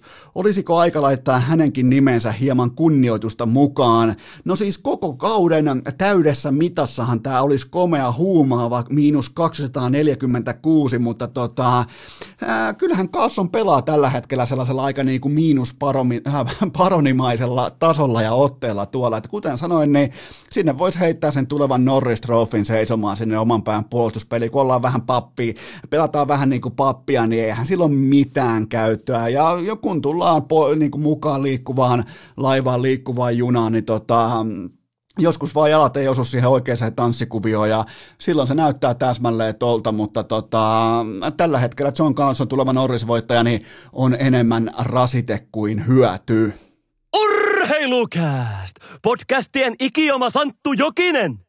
Tähän väliin mulla on teille huippunopea K18-tuoteinformaatio, jonka tarjoaa Coolpet maanantaisin tuplaus, keskiviikkoisin kerroinpäällikkö, perjantaisin triplaus, mutta kuitenkin kun on NHL, on mestarien liikaa, on NBAn playerit, niin siellä toimistolla on päätetty, että ne tarjoaa jatkuvia markkinatoppeja. Muistakaa niiden markkinatoppikertoimien kanssa se, että älkää lähtekö lyömään useampaa kohdetta samalle lapulle, koska siitä syntyy sen jälkeen auto automaattisesti harrastus, siitä syntyy sellainen vähän niin kuin sä menisit elokuviin, niin se popcornikulho maksaa sen päätuotteen, eli elokuvan kyljessä. Mutta jos sä laitat useampia kohteita samalle lapulle, sun pitää olla fine sen tosiasian kanssa, että sä, vaikka sä osuisitkin, niin sä oot jo antanut EVtä, sä oot jo antanut konkreettista rahaa talolle siinä vaiheessa, joten se on aika kuivaa se, jos haluat pelata ammattimaisesti, jos haluat yrittää oikeasti voittaa vedon lyönnillä, niin vain sinkkukohteita, vain markkinatoppi, vain ylikertoimia, vain kovaa etsimistä, kovaa grindia, sitä pelattavaa on verrattain aika harvoin, pitää olla älykäs silloin kun investoi, koko ajan ei voi ampua joka paikkaan ja koskaan ei voi olla yhtä kohdetta enempää, mutta jos se on harrastus, jos se on viihdettä, jos se on se popcornikulho, niin sun pitää tehdä itses kanssa se tietoiseksi se asia, että sä et tuu voittajana sitä myllystä pois. Sä, sä, sä voit olla vaikka kuukaudenkin putkeen onnekas, sä voit olla puoli vuotta putkeen onnekas, mutta pitkässä juoksussa se talo voittaa sut, jos sä annat sille etkeä sille, että sä lähdet kikkailemaan jotain useamman kohden, kohteen huumori huumorina ja voi hakea jännitystä, se on ihan fine. Mutta jos sä haluat yrittää tehdä voittoa, niin se kaava on äärimmäisen kuiva ja äärimmäisen yksinkertainen. Ja siihen pystyy siis todella, todella, todella harva teistä. Joka tapauksessa maanantaisin tuplaus siihen minimipanoksella aina, ja aina pelkästään sinkkukohteita markkinatoppikertoimia, niin sillä saa itselleen sen EVn, jonka, tai sen etken, jonka tuo mukaan se vähintään viiden tonnin jackpotti joka ikinen sunnuntai.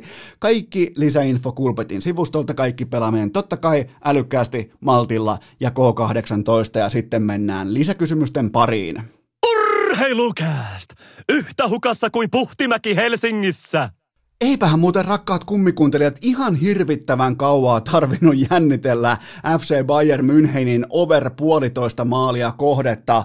FC Barcelonaa vastaan, joka oli tapetilla tuossa perjantain urheilukästi vai torstain urheilukästi jaksossa. Ja se oli myös sellainen niin sanottu liuskapoiminta, pommin varma ylikerroin, pommin varma markkinatoppikerroin ja tota, se tuli muistaakseni, olisiko ollut 14 minuuttia tai jotain 13 minuuttia taulussa, kun Bayern teki sen toisen toisen maalinsa ja, ja tota, nimenomaan tollaisia kohteita, jos sä haluat yrittää lyödä vedo, äh, niin kuin urheiluvetoa tosissas, niin suurin piirtein noinkin kuivakoita, missä ei sinänsä ole mitään jännitettävää tyyppisiä kohteita, niin tota, Tollasia sä ikään kuin yrität etsiä, jossa ö, talo sanoo, että okei, tässä olisi vaikka nyt ö, 60 pinnan sauma osua tai tarjoaa 60 prosentin odotusarvoa, niin jos sun mankeli sanoo, että herra Jumala, toihan tulee 80 pinnasesti himaan, niin se on silloin niin sanotusti investoinnin, kunnon investoinnin paikki, etkä sen koskaan noin hyvää etkeä saa, mutta ihan vaan niin kuin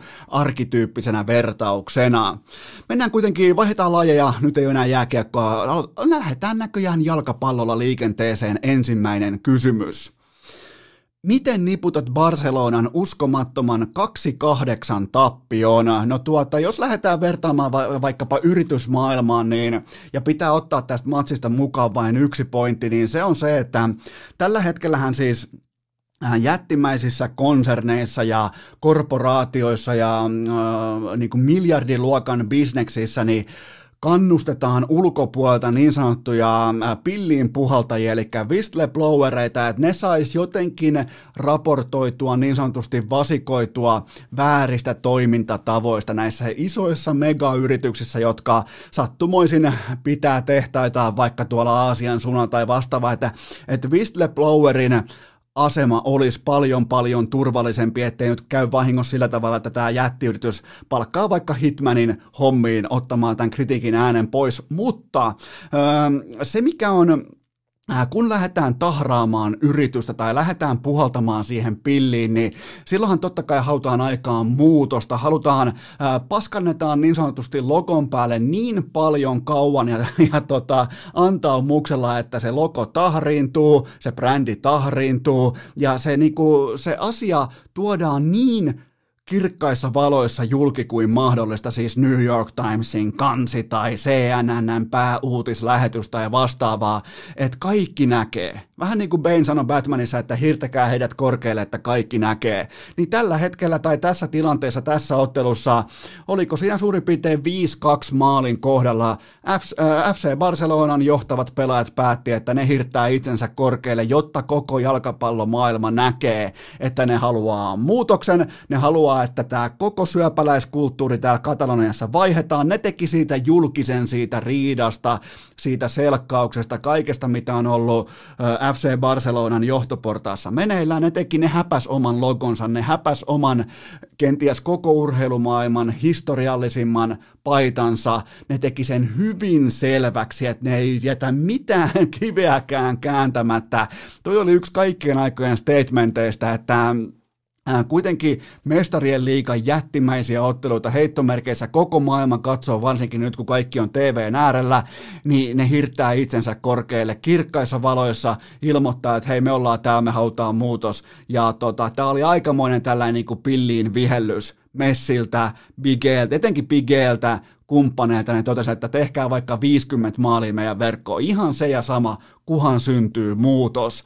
Ja tota, tämä oli varmaan yksi selkeimmistä luovuttamisista, statement-luovuttamisista, mitä mä oon koskaan nähnyt huipputason jalkapallossa. Etenkin kun ottaa huomioon tämän niin Stagen kirkkauden, tämän volyymin, magnituudin, kaiken tämän, mitä tässä on taustalla, niin tota, isoimmilla korteilla et voi lyödä tässä tilanteessa pöytään, mitä Barcelona teki. Joten tota, se on ehkä keskeisin. Ne, ne, ne totesivat, että joko me tai johtoporras. Si- siinä ja coachia heitettiin, mä en jaksanut opetella sen nimeä, mä en kerennyt opettelemaan sen nimeä, sehän heitettiin jo ulos, ja tota, seuraavaksi lähtee sitten johtoporrasta, tai sitten lähtee kaikki pelaajat, siitä tuleekin mielenkiintoista, mutta ja koko ajan tällaisten sulamisten myötä myös Lionel Messin vipuvarsi Barcelonassa, se ei ole enää loputon. Se ei ole enää mikään sellainen, että sillä pystyy vivuttamaan kenet tahansa, mistä tahansa äh, postista tai pestistä ulos. Joten tota, jos nyt haluaisi jonkinnäköisen kuvailman antaa, niin kyllähän toi on siis sellainen hallitsematon rasvatulipalo tällä hetkellä, että, ja sitä nyt yritetään ilmeisesti sammuttaa vedellä, mutta tämä oli kuitenkin, tämä oli rohkea teko, että Barcelona luovutti kirkkaissa valoissa ja teki siitä statementin – ja nimenomaan Bike meni vielä sanomaan, että me halutaan muutos välittömästi matsin jälkeen. Miettikää, oot ottanut 8-2 pataa ja sun ensimmäinen lausunto on se, että meidän on pakko saada tänne muutos. Niin, niin en mä ole koskaan nähnyt mitään vastaavaa. Seuraava kysymys. Mitä ajattelit, kun Raheem Sterling ampui pallon vitosen viivalta yläkatsomoon Lionia vastaan. No ensimmäinen ajatus tietenkin oli se vähän niin kuin Rashid Wallace hengessä huusin itselleni, että pallo ei valehtele.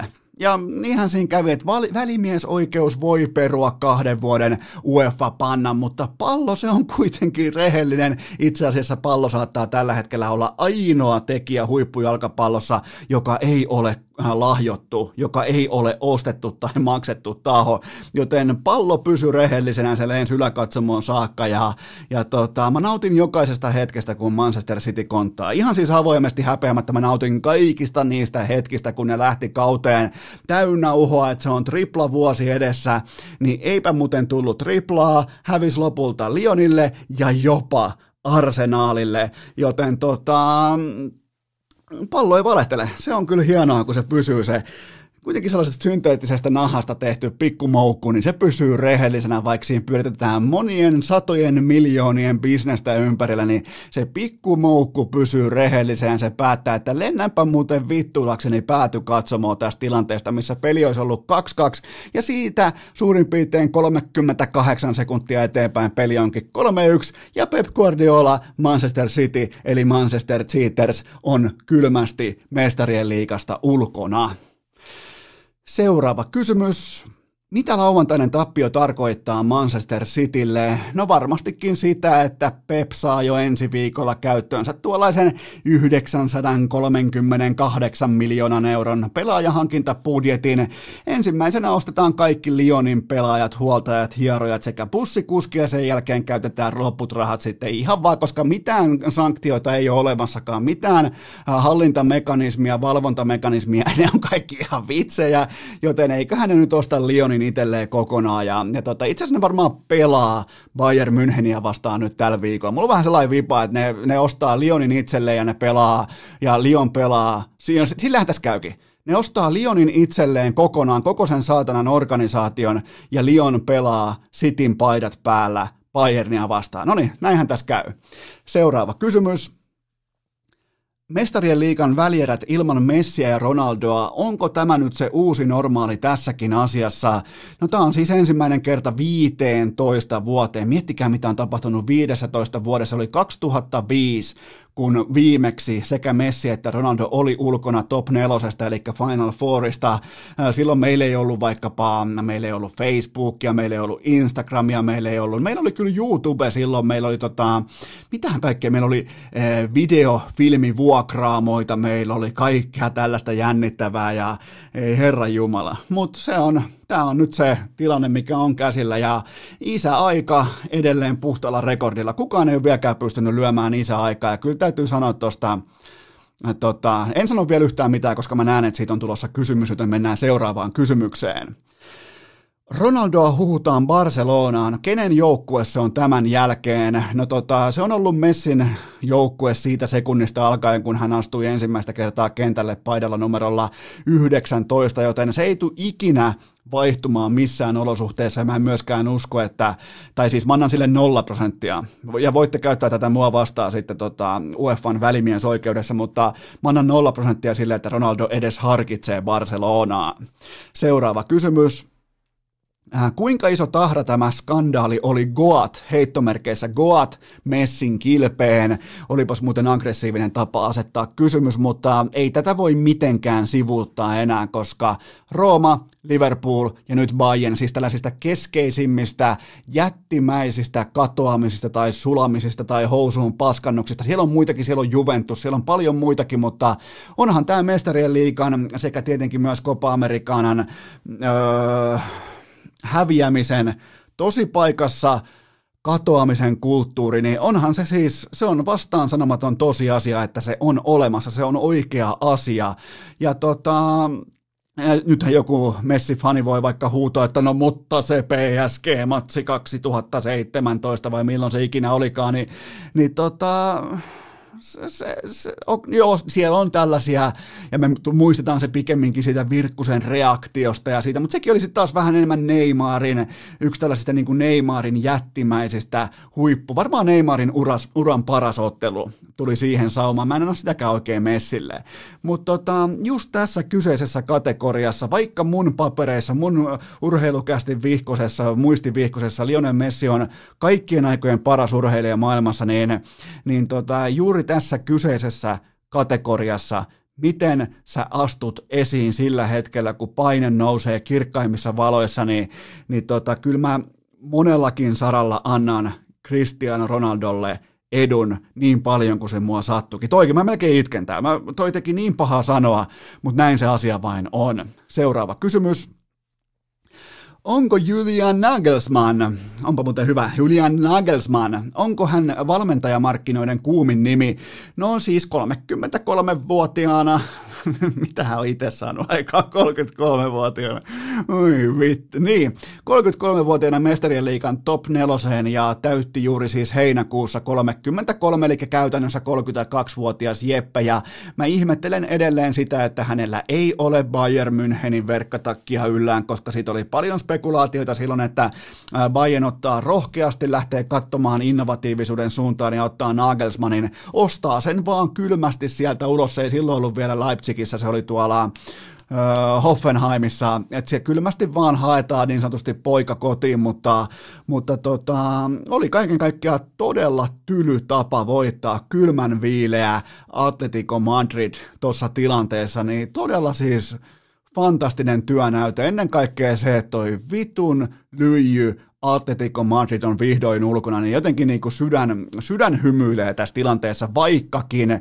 voidaan totta kai puhua myös muovi Red Bullista ja tästä, miten tämä on syntynyt tämä organisaatio, se on tyyli, tyyli neljä viikkoa vanha organisaatio, mutta jos se pudottaa Atletico Madridin pois tosipeleistä tai siis äh, Final Fourista, niin mä oon valmis hyväksi katsomaan Leipzigin synnit. Seuraava kysymys.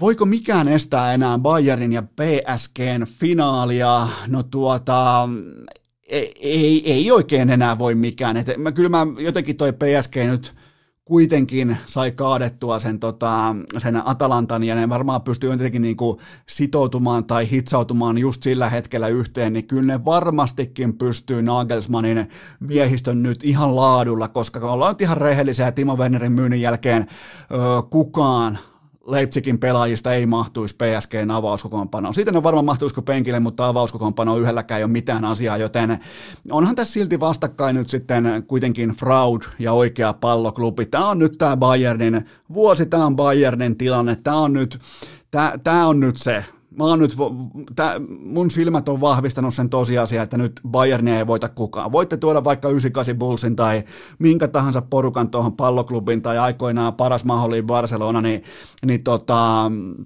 äh, tätä Bayernia ei voida. Vaikka tämä vaikka tää on tota, rapakauden mestaruus, niin tämä on kuitenkin mestaruus.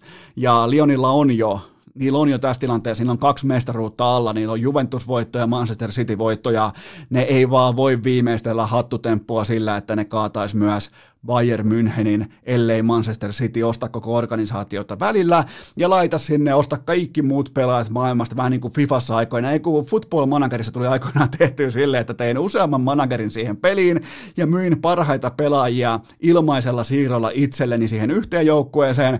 Ja sen jälkeen sain sinne kaikki muut managerit ulos siitä pelistä ja jatkoin sillä yhdellä managerilla pelaamista sillä, että mulla oli mun joukkueessa oli siis koko sen kyseisen pelin parhaat yksilöt kauniin kauniisti rivissä, niin tuli muuten triploja ja, ja tota, neloismestaruuksia, mutta en anna Lionille kaikesta huolimatta arvostan heidän duunia, mutta tota, arvostan heidän pelaamista, mutta tota, en anna mitään saumaa Bayernin vastaan.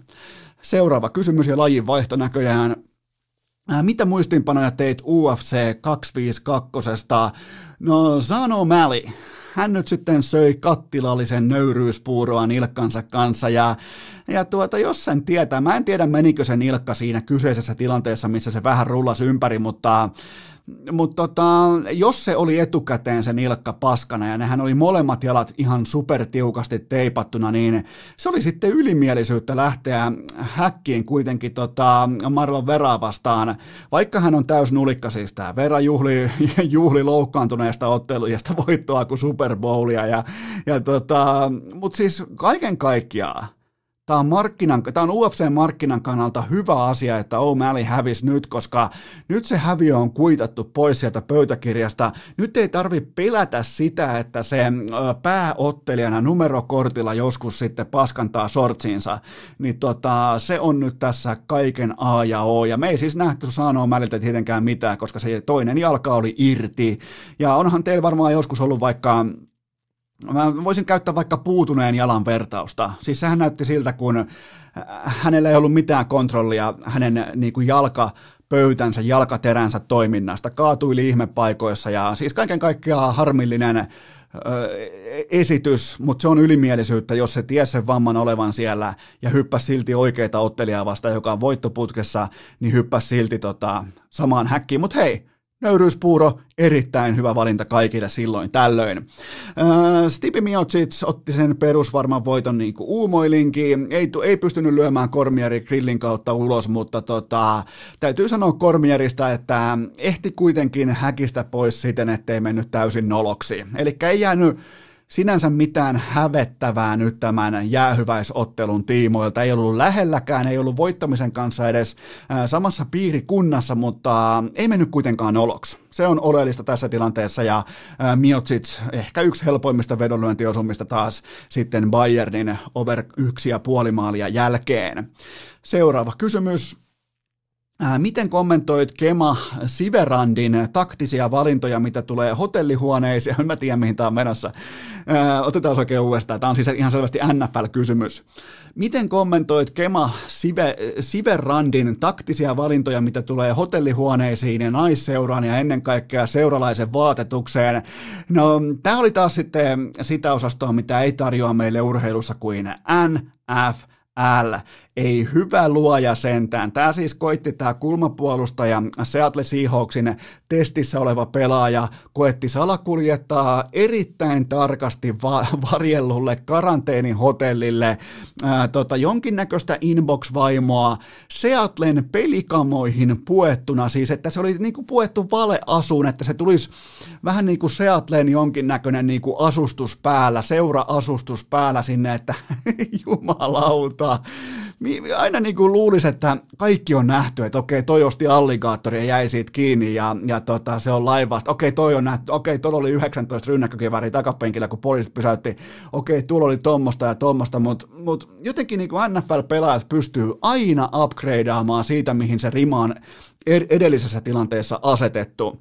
Ja on siis sanomattakin selvää, että varaamaton kulmapuolustaja heitettiin välittömästi joukkueesta ulos, ja myös hänen todennäköisesti NFL-uransa on nyt sitten paketissa, joten miettikää, te grindaatte 22 vuotta esimerkiksi teidän elämästä pelkästään yhtä pelipaikkaa, yhtä duunia varten, ja sit kun se sauma, se ovi on vähän raolla, ne ei muuta kuin vittu, inbox-vaimoja, hotelli, karanteenihotelli, Seattlen pelikamat päällä salakuljetettuna. Siis Ikinä ei pidä yllättyä siitä, miten vitun tyhmiä NFL-pelaajat on. Seuraava kysymys. Mitä tunteita OG vastaan Big Matsin viimeisen kartan viimeiset kahdeksan rundia herättivät? Juu, no epäuskoa, vihaa, kateutta ja ihan jopa sitten ihan tunteettomuutta, koska se oli kuitenkin OGlle maailmanlistan ykköstä vastaan, se oli 14-8, kaikki oli omissa käsissä ja mä en siis ymmärrä, mä en nyt tuu väittää teille, että mä olisin yhtäkkiä parempi tota, in-game leader kuin Aleksi B, mutta mä en ymmärrä tiettyjä säästötaktiikoita tietyissä tilanteissa, koska kun OG on haastaja, se on alakoira, niillä on vastassa maailmanlistan ykkönen, ne saa sen yhden sotin lohikäärmeen kurkkuun. Ja silloin kun sinne isketään, niin on parasta se, että sä osut siihen kerralla, etkä ainakaan ota taka-askelia.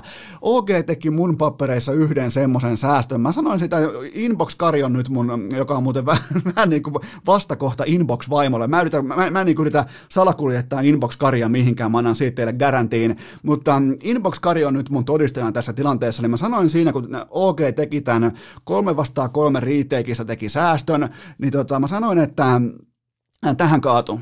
Et siinä oli ihan kaikki eväät. Siinä oli ihan kaikki eväät tässä maailmassa, koska kun sulla on parempi joukkue vastassa, jossa on paremmat pelaajat, niillä on parempi drive, niillä on enemmän voittamisen, äh, tällaista niin kuin ei voi sanoa voittamisen kulttuuria, mutta kovissa paikoissa voittamisen merkintöjä vyöllä, niin te saatte sen sotin, se pöytä on katettu, teidän on pakko ottaa riskejä, pelkäjästä ei tule ikinä hyppää, ja, ja siinä oli tavallaan niin kuin maailman top kuusi ovet, oli Sepposen selällään, mutta, ja, ja varmaan niin kuin, nyt kun jos siellä on CS-asiantuntijoita kuuntelemassa, ja miksei nyt tietenkään olisi, koska tämä on kuitenkin Suomen johtava CS-podcast, niin, niin tota, te varmaan toteatte, että totta kai tuosta pitää säästää tuossa tilanteessa, mutta mä haluan vaan niin syöttää sitä ajattelumallia, että kun altavastaa ja haastaa jotakin suurempaa, niin ne saa useimmiten keskimäärin yhden sotin siihen, että ne pääsee oikeasti pelaamaan sitä maailmallista ykköstä vastaan voitosta.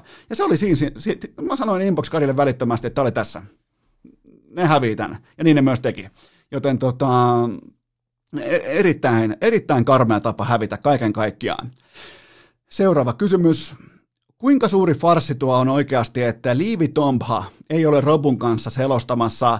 No mä vähän luulen, että Tomphalla on jopa niinku hold out menossa. Hänellä on, voisiko jopa niinku Telian kanssa jonkinlainen jättimäinen sopimusraami pöydällä ja siellä niinku agentit hinkkaa tällä hetkellä sitä kymmenenvuotista lappua valmiiksi. Puhutaan ihan Patrick Mahomes rahoista tällä hetkellä ja onneksi Telialla on rahaa. Ne osti esimerkiksi vaikka Maikkarin ihan tosta noin vaan kylmästi itselleen ja eiköhän me saada jossain vaiheessa äh, tota, kuitenkin liivimajuri takaisin kokoon panoon. Ainakin näin toivotaan, mutta nyt mä oon päässyt muuten pohtimaan sitä, että minkä takia mä pidän CS-selostajista, minkä takia mä tykkään CSn selostustuotteesta niin paljon kuin mä tykkään, niin siinä lajissa ennustetaan analyysin voimin enemmän kuin muissa lajeissa – se on se, mä oon nyt tullut siihen lopputulemaan, että siinä katsotaan rohkeasti tulevaisuuteen, että mitä pelaaja tekee seuraavaksi. Sen pohjalta, miten selostajat on komitoitunut tuohon peliin kymmenien vuosien ajan tai kymmenen vuoden ajan tai miten tahansa.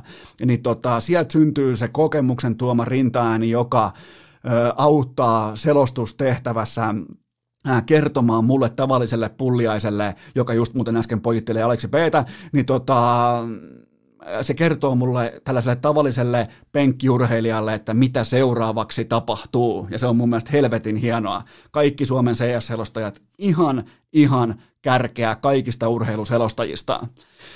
Seuraava kysymys. Mitä laitetaan seurantaan tiistai-illan huippuodotettuun Tahko vastaan Joma-otteluun? No ehdottomasti Juha Puhtimäen numerolla neljä, Joman lukkari, paineen sietokyky, nimittäin kuka tahansa voi loistaa pitkin maakuntaa, mutta entäpä sitten kun Hyvinkään onkin uusi Helsinki ja, ja tota, kakkospuolen katsomosta tulee koko ajan painetta. Mä otin oikein selville, että kummalla puolella on Joman penkki, ostin liput siitä ja koko päivän, koko illan tulee ja nimenomaan Puhtimäki on, tulee olemaan tiukasti kiikarissa ja, ja tästä tulee siis säälimätön raportti myös urheilukästiin. Nämähän siis kaikki nämä karjalaiset ja sanomalehdet ja pihtiputaan keihäsmakasiinit, niin, niin tota, nehän vähän niin kuin silittää myötäkarvaa näitä pesispelaajia, koska ne on vähän niin kuin paikallisia kylän sankareita, mutta nyt on sitten äärimmäisen kriittinen urheilukästi paikalla ja ää, Puhtimäelle vähän sellainen make or break tyyppinen matsi, että kyllähän nyt niin kuin Joman pitää voittaa 2-0 puhti. Mä, mä povaan tuollaista mm, seitsemää kärkilyöntiä, kolmea kärpästä, neljää tuotua juoksua ja kolmea lyötyä juoksua. Kyllä mä haluan myös nähdä juoksevan puhtimään. Kyllä siinä on niinku, kun se laitetaan se kyykkypersen vauhtiin, niin kyllä se, herra Jumala pitää ottaa muuten parempi HD-tason kamera mukaan, että saa jotenkin niinku, tai sellainen hidaste kamera, kun se kyykky, tota, puhtimään kyykkyperse, kun se silleen vähän niinku, äh, miten se voi sanoa, äh, aerodynaamisesti äh, heiluu ilmassa, kun se liikkuu, kun kyseessä on juokseva puhtimäki, niin sen mä aion ottaa teille kaikille nauhalle, koska nyt kuitenkin mennään paikan päälle ja liputkin on ostettu ja kaikki on valmista, niin ootan siis ihan helvetin kovaa suoritusta Juha Puhtimäeltä. Ja nyt varmaan joku miettii, että no miten tahkon pelaajat ja miten muut Joman pelaajat, mutta urheilukästä fokusoituu vain yhteen, että totta kai on tehnyt kotiläksyt ja tunnen kaikki pelaajat ulkoa ja heidän historiansa ja niin kuin, että voimasuhteet ja kaikki, mutta nyt kuitenkin fokusoidutaan yhteen pelaajaan. Seuraava kysymys. Onko Helsinki Roostersin mestaruusjuna jälleen raiteillaan? No siis kukaan alleviivaan, kukaan ei puhu Käpylässä tällä hetkellä mestaruudesta. Me ollaan virallisesti alakoiratarina, me ollaan alakukkotarina logon mukaisesti ja keskushyökkääjä Olli Liavonen vapautuu aivan tuota pikaa Länsi-Pasilan putkasta, koska hän teki tuhmasti ja trukkinappulalla jyräs vastustajan yli niin kylmällä tavalla perjantai-iltana Velodromilla Käpylässä Helsingissä, että se kumaus. Aina kun mä laitan silmät kiinni, mä kuulen sen vastaan sanomattoman kumauksen. Se on vähän kuin olisi kattonut Matrixia, mutta tässä tapauksessa Neo ei ehtinyt junan alta pois, koska Liavonen tulee kylkeen ja päästää kaverista ilmatulos ja kävelee endzoneille ja täten syntyy myös Roostersin alakukkotarina, joten running back Liavonen viime perjantain ehdoton MVP. Varmaan en katsonut tilastoja, voisin kuvitella, että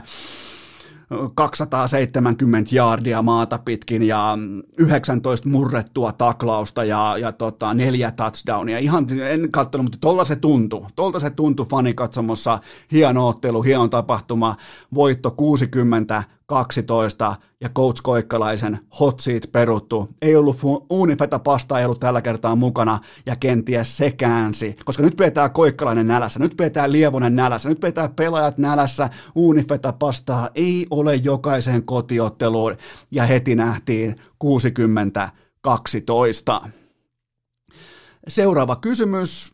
Kumman hyökkäyksen valitset? 2007 vähän Patriots vai 2020 Tampere Saints. No tässä on ensinnäkin äh, kaksi erittäin erilaista koulukuntaa, koska silloin 2007 oli Bradyllä, Tom Bradyllä oli äh, Randy Moss, ja se oli vähän niin kuin A-Raid-tyyppinen hyökkäys. Siellä laitettiin palloa ilmaan, mutta täytyy kuitenkin sanoa, että mä valkkaan näistä Tampere Saintsin, koska ne pitää pelin rehellisenä, pitää puolustuksen rehellisenä, juoksee palloa suoraan vastustajan tuosta sielusta läpi 300 jardia per kotiottelu ja perse alhaalla, pallo maassa, painopiste alhaalla, toistot sisään ja offensive line Ville Tereniuksen nappulakenkien johdolla, koska kahdella pelaajalla viimeisen kahteen vuoteen on tullut jalka läpi kengästä Zion Williamson ja Ville Terenius, koska raportit kertoo Pyynikiltä, että Tereniuksen legendaariset, joista te olette muuten ottanut mulle ihan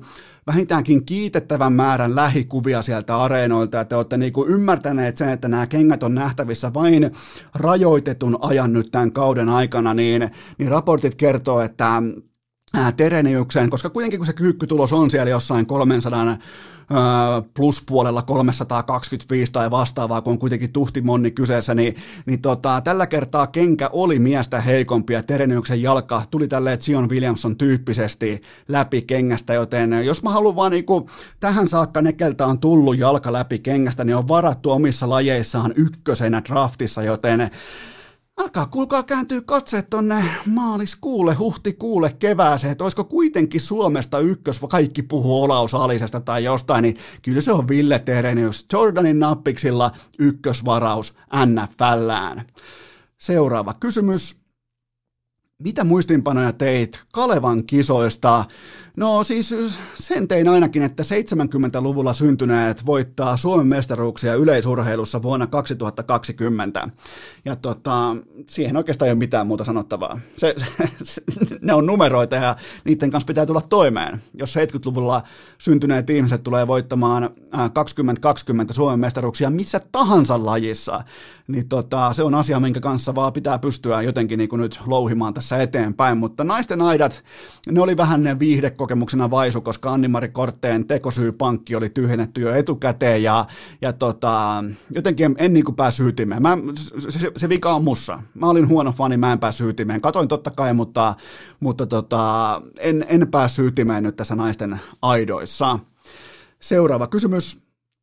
Mikä on mielestäsi vaikeiten ymmärrettävä yleisurheilutulos tai ennätys?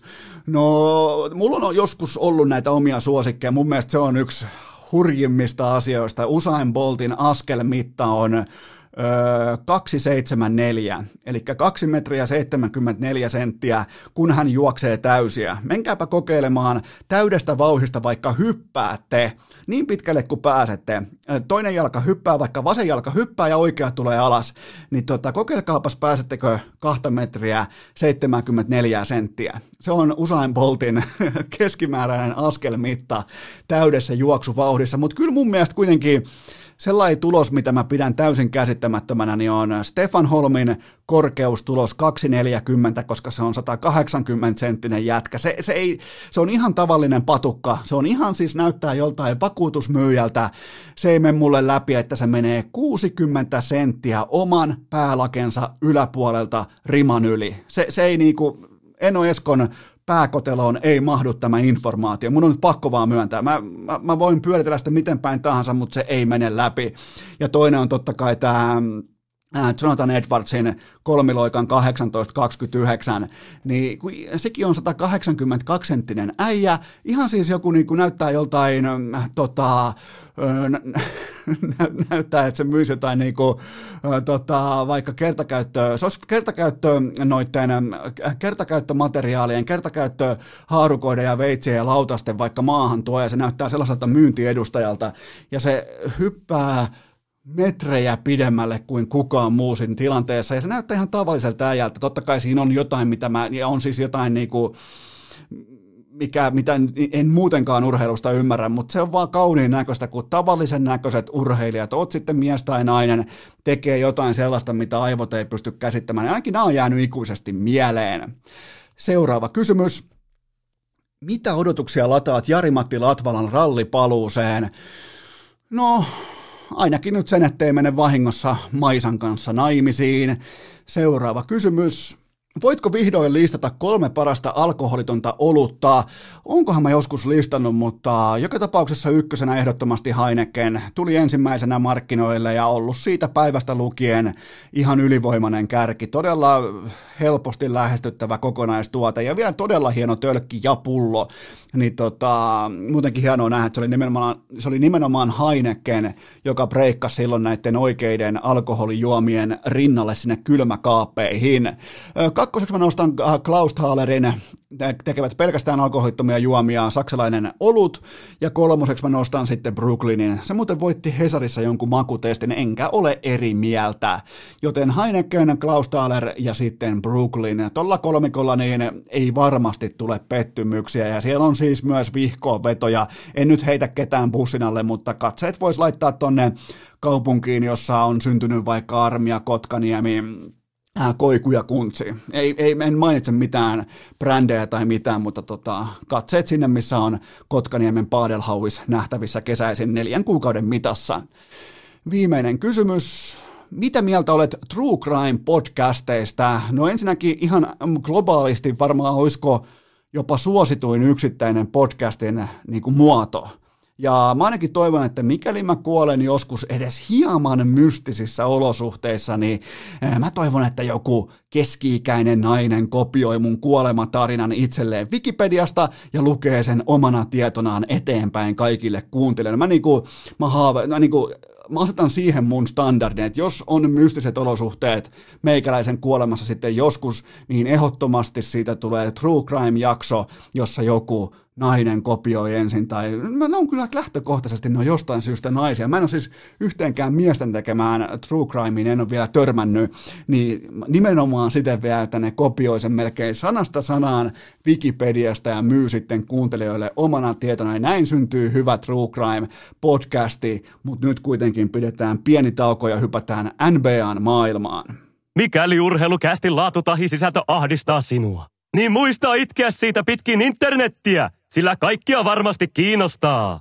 Aivan tuota pikaa vedetään tennarit jalkaan ja hypätään maailman kiiltävimmälle parketille NBA-koripallon pariin, mutta sitä ennen mulla on teille huippunopea kaupallinen tiedote, jonka tarjoaa liikku.fi, eli liikkukuntokeskus tarkkana Tampere. Hei Tampere, mä puhun kerrankin nyt teille, älä nyt tuu väriä siihen sen mustan mankaran äärelle, tai jätä nyt vähäksi aikaa ne siivet sivuun, kun Eno Esko puhuu, koska Tampere, Rantaperkiö, siellä on uusi liikkukeskus. Käykää katsomassa, käykää tutustumassa. Teillä alkaa kohta varmaan aika monella alkaa siellä koulut, alkaa erilaiset oppilaitokset, kaikki tämä, niin käykää tsekkaamassa, missä on tuorein liikku. Se on nimittäin osoitteessa Rantaperkiön katu ykkösessä. Joka maanantai, tiistai ja keskiviikko erittäin laadukas. Ilmaiseksi pääsette tutustumaan kello 16-kello 19 ja kannattaa nimenomaan hyödyntää tämä avajaisetu nyt tähän heti etupeltoon. Käy muutenkin vähän tutustumassa, että mitä kaikkea siellä on ja kannattaa mennä vähän kauempaakin, jos asut vaikka Tampereen jossain siellä kulmilla tai haminoilla, niin käykää katsomassa. Tampereella on hyvin liikku.fi palveluita ympäri kylää, joten menkää ottamaan haltuun, vaihtakaa se kulunut yliarvostettu annettu heikkolaatuinen salijäsenyys, vaihtakaa se liikku.fi jäsenyyteen ihan missä tahansa päin Suomea ootkin, niin tee vaikka nyt se päätös. Nyt on hyvä aika tehdä se, koska liikutaan just sunnuntaista kohti maanantaita ja sitä kautta uutta viikkoa. Oikeastaan voisi melkein sanoa, että syksy alkaa tästä ja nyt, niin tota, ottakaa itseänne niskasta kiinni, menkää osoitteeseen liikku.fi ja menkää laittaa ne toistot sisään liikku.fi, eli liikkukuntokeskuksissa on panostettu nimenomaan siihen laatuun, että kaikilla on turvallista,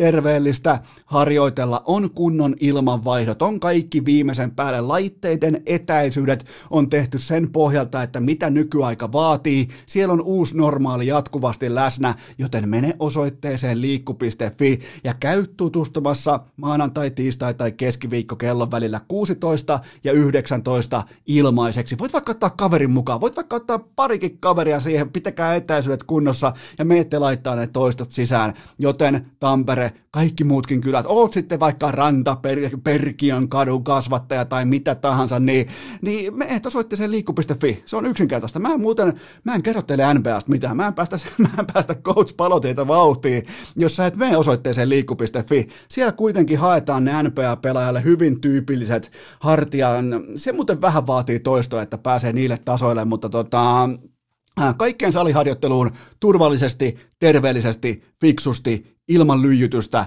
liikku.fi. Nyt sitten hypätään NBAs, alkaa playerit aivan tuota pikaan, siis maanantai-iltana alkaa erittäin mielenkiintoiset. Oikeastaan nyt pitkästä aikaa ykköskierros on jo mielenkiintoinen NBAn playereissa, joten päästetään ääneen valmentaja, huippuvalmentaja, asiantuntija, selostaja, englanniksi twiittaaja Christian Palotie. Jonkunhan se on tämäkin jakso pelastettava, joten päästetään kummivieras ääneen. On aika toivottaa tervetulleeksi urheilukästin seuraava vieras ja hän on nyt sitten NBA-asiantuntija ja jopa ihan voisiko sanoa putipuhdas NBA-kellarinörtti. Hän on coach Christian Palotie, tervetuloa urheilukästiin. Kiitos, kellarinörtti oli kova. Mutta sähän oot siis ihan, sähän nojaat näihin Excel-taulukoihin ja asut äitiskellarissa ja näin poispäin, niin onko tämä faktaa? tämä on ihan, ihan faktaa, tämä, tämä kuulostaa oikein hyvältä. Eli sä et ole nähnyt auringonvaloa viimeiseen, no viiteen vuoteen, kuuteen vuoteen, kun sä oot näitä tilastojen voimalla elänyt, niin, niin tota, ei tarvitse katsoa aurinkoa. No oikeastaan näin, että kerran, kerran jäi tota kaittimet auki ja se oli häiritsevä traumaattinen kokemus, mutta, mutta sen jälkeen kaikki, kaikki oikein hyvin ollut. Eli tämä on siis urheilukästillä, tämä on siis kehu, jos sanoo jotain kellarinörtiksi. Se on siis, ja niitä löytyy kaiken maailman korsi Jeesusta ja muuta tota, jääkiekon puolelta ja sitten löytyy näitä, jotka selittää koripalloa meille tavallisille katsojille. Aika lailla niin kuin numero kerrallaan ja sulla on se vahva puoli, sä oot päävalmentaja, sä oot coach, mikä on muuten tällä hetkellä tilanne coachaamisessa? Free agent. Free agent, mikä on, mihin, mihin seuraavaksi? Katsotaan, tota, mä en tämän, tällä kaudella en tuu koutsaamaan missään, mutta sitten äh, aletaan vähän paketoimaan sitten kautta 2021-2022, kun tämä kaiken maailman ympärillä ja, ja urheilua seisottava, seisottava tilanne niin lähtee tästä vähän aukeamaan ja ratkeamaan, niin, niin katsotaan. Mutta nyt teen aika paljon näitä erinäköisiä mediahommia ja totta kai selostuksia tulee nyt todella paljon. Niin, sulla on vähän podcastiakin tulilla ja nyt alkaa NPN playerit, sieltä tulee matsia tuutista joka ilta oikeastaan, niin onko jopa selostajan kulta-aikaa?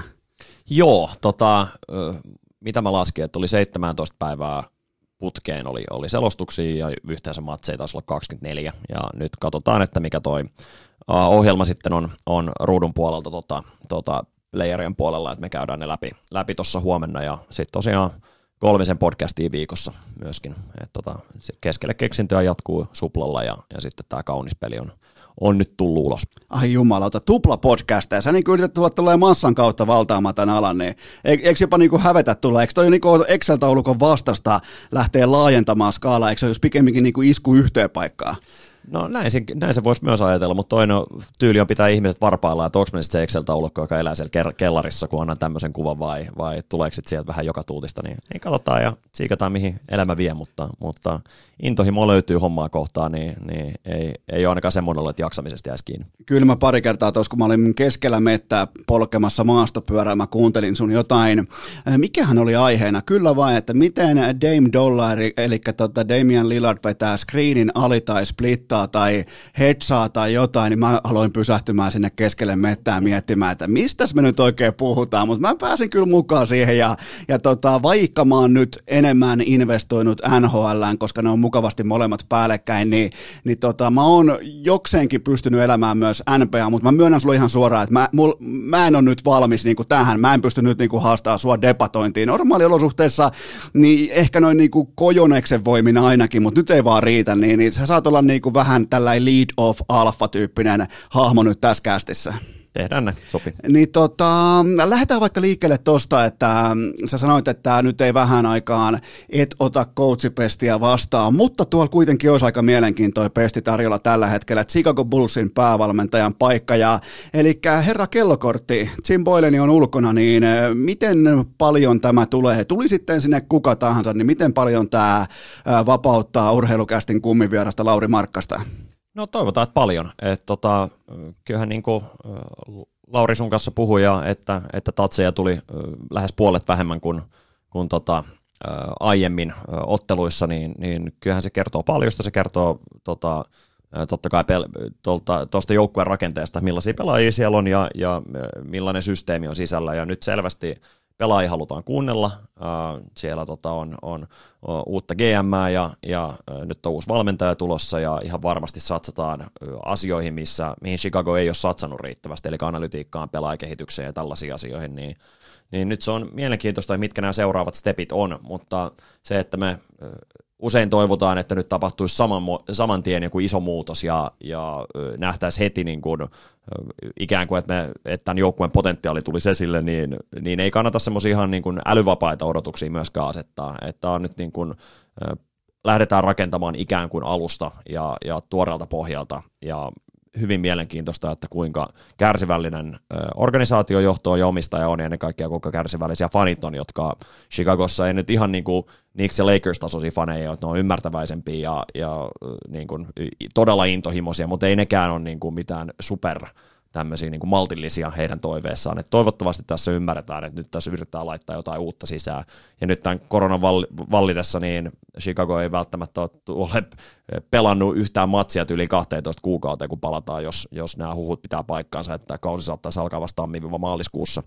Niin tämä on mielenkiintoista aikaa, että katsotaan, että, että mitä tämä tarkoittaa ihan Chicagokin kannalta ja, ja joukkuepelin kannalta. Ja Bullsin organisaatiohan on saanut paljon anteeksi sillä, että kuitenkin chicagolainen urheilu on voittanut tässä ajanjaksossa. Jos lähdetään, jos lähdetään sieltä MJn dynastiasta tähän päivään, niin siinä on kuitenkin Black Hawks voittanut Stanley Cupin kolme kertaa, siellä on tota, Gabs voittanut vihdoinkin World Seriesin, eli siellä on tullut titteleitä ja se on vähän saanut siimaa. Siellä on siis ollut perseily sallittua ja siellä on totta tosiaan myös perseilty, mutta uskotko siihen, että tällainen pata-pihi-tyyppinen omistajatyyli, että jokainen dollari lasketaan ja ei makseta staffille, niin uskotko että se vihdoin loppuisi?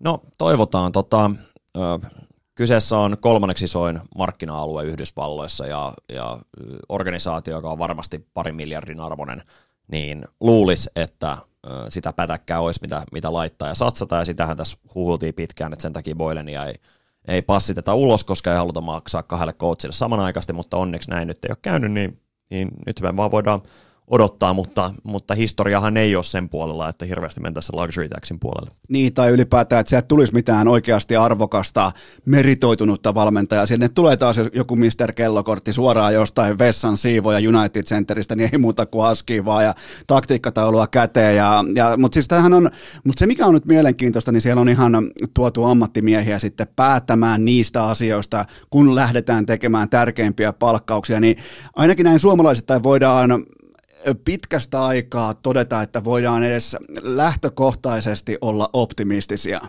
Joo, että kyllä niin tämä Karni Sovas, joka tuotiin Nuggetsista ja oli, oli niin kuin, ihan liigan tämmöisen niin kuin yleisen, yleisten mielipidemittausten niin kuin, mielestä niin, niin erittäin, erittäin pätevä hänen työssään ja erittäin arvostettu hänen duunissaan ja nyt sai niin kuin, pää GM-roolin, niin uskoisin, että, että oli niin kuin todella fiksu hankinta, mutta eihän me, niin kuin, me ollaan vaan luettu ja katsottu, että, että niin kuin mitä, mitä huhuja liikkuu, mutta toivottavasti näin myös on. Ja ennen kaikkea kaikki viestit, mitä sieltä on tullut, on ö, fiksuja, on maltillisia, eikä ole sellaisia niin kuin ylihypeä he, heittäviä, niin kuin, niin kuin Nixillä esimerkiksi on todella usein, että, että luvataan kuuta taivaalta ja, ja sitten lopputulos onkin jotain ihan muuta kuin, kuin yrittää vaan löytää lyhyttä tietä onneen, niin, niin onneksi tuntuu, että, että tämmöisestä ei ole kyse. Uskotko sä, että nyt tämän erittäin vaikean kauden jälkeen Lauri nousee sinne siihen satamaan, josta aletaan hyppäämään tällaiseen All-Star-tyyppiseen laivaan. Ei välttämättä sinne tasolle, mutta kuitenkin siihen niin kuin samaan satamaan. Ei noit tota, tollaisia nelospaikan jätkiä liigassa on, jotka pystyy siis heittämään noin hyvin, venyttämään puolustusta noin hyvin ja sitten kuitenkin rankaisee sitä closeouttia laittamaan palloa lattiaan ja, ja myöskin kaikki nämä pelinteki, pelintekoarvot, mitä jos alkaa katsomaan niin kuinka hyvin Lauri rakensi pelipaikkoja muille, vaikka niitä kosketuksia oli vähemmän, niin ne otti iso harppauksen tänä vuonna eteenpäin kaikilla mittareilla. Niin siellä on kaikki taitoelementit, mutta kyllähän se on yhtä lailla Laurista kiinni kuin se, että, että millaiseen systeemiin hänet laitetaan, niin, niin toivottavasti niin kuin nyt pääsee semmoiseen ympäristöön ja saa semmoisen roolin, missä hänellä on mahdollisuus menestyä ja loppu on hänestä kiinni. Ja mun mielestä joku kaveri katsoi, joka, joka paino Eurobasketissa Helsingissä, niin oli pitkään jopa kisojen paras pelaaja ja, ja tota, niin kyllä jos miettii, että Slovenia voitti, jossa Doncic oli toisiksi paras pelaaja siinä, siinä joukkueessa, niin kyllähän niin kuin potentiaali on valtava. Mä nyt sanoin, että sitä Lukaa tulee tai että tulee All-Star-pelaaja ensin, nyt seuraavalla kaudella tai mitään muutakaan, mutta, mutta nyt niin kuin isosta kaudesta hän pelaa, koska nyt tänä kesänä hän on, tai nyt off-seasonilla on mahdollisuus tehdä jatkodiili. Mä en tiedä, aikooko Chicago sen tehdä, mutta Chicago on ollut vuosi aikaa käytännössä pohtia, että kannattaako se tehdä vai ei, mutta nyt on isoista rahoista myöskin, mistä herra pelaa. Ja mä tossa, mulla on sellainen niin kuin vähän alkeellinen Excel-taulukko tuossa, olisiko ollut vuosi sitten suurin piirtein. Mä lähdin vaan katsomaan olisiko viimeisen 15-10 vuoden ajalta sitä, että kuinka moni ykkös-, kakkos-, kolmoskauden pelaaja on pystynyt mätsäämään näihin tilastoihin, mitä Lauri on saanut aikaan, niin niitä ei ihan hirveän montaa kuitenkaan siellä ole. Eli vaikka nyt tuntuu totta kai silloin, kun suomalaisille vähän antaa, tiedät se jotain karkkia ja sitten kun se viedään sulta pois, niin yhtäkkiä ollaankin aivan paska ja tuu nyt pois Markkanen sieltä, mutta hyvin harvinaislaatuinen 213-senttinen talentti tuohon liigaan. On todellakin, ja sitten vielä niin, kuin niin äärimmäisen fiksulla päällä varustettuna, että, että ymmärtää prosessin päälle, ymmärtää kehityksen päälle ja, ja tykkää pelata, tykkää tästä lajista, niin se, se on oikeasti harvinaista, kun vertaa näihin. Siis totta kai NBS on vain ja ainoastaan koko maailman parhaat talentit, mutta siellä on myös kuitenkin sellaisia erittäin fyysisesti lahjakkaita pelaajia, jotka on niin kuin pilalle hemmoteltu ajoissa AAU-ajoista ja, ja sitten näkee, että he eivät koskaan potentiaalinsa pääse, niin ainakaan tästä tämä jäkkiin. Ihmeteltiin muuten silloin Laurin kanssa tälleen vähän niin kuin sivulauseessa, että mistä ne lähti ne urheilukästi jutut lentoon, että kuka niitä oikein käänsi englanniksi, niin, niin sehän oli Coach Palotia, joka twiittasi niitä englanniksi ja Jenkeistä sitten uutismediat poimi näitä lausuntoja ja, ja ne johti sitten uutiskiertoon, joten mä, nostan, mä annan sulle vihdoinkin niin kuin hyväksynnän siitä, että sä oot vaihtanut englanninkielisen englanniksi twiittaamiseksi. Heti kun mä lähdin pois Twitteristä, äh, sä aloit twiittaamaan englanniksi, mutta nyt, nyt mä oon sen kanssa fine, koska se toi urheilukästille posia.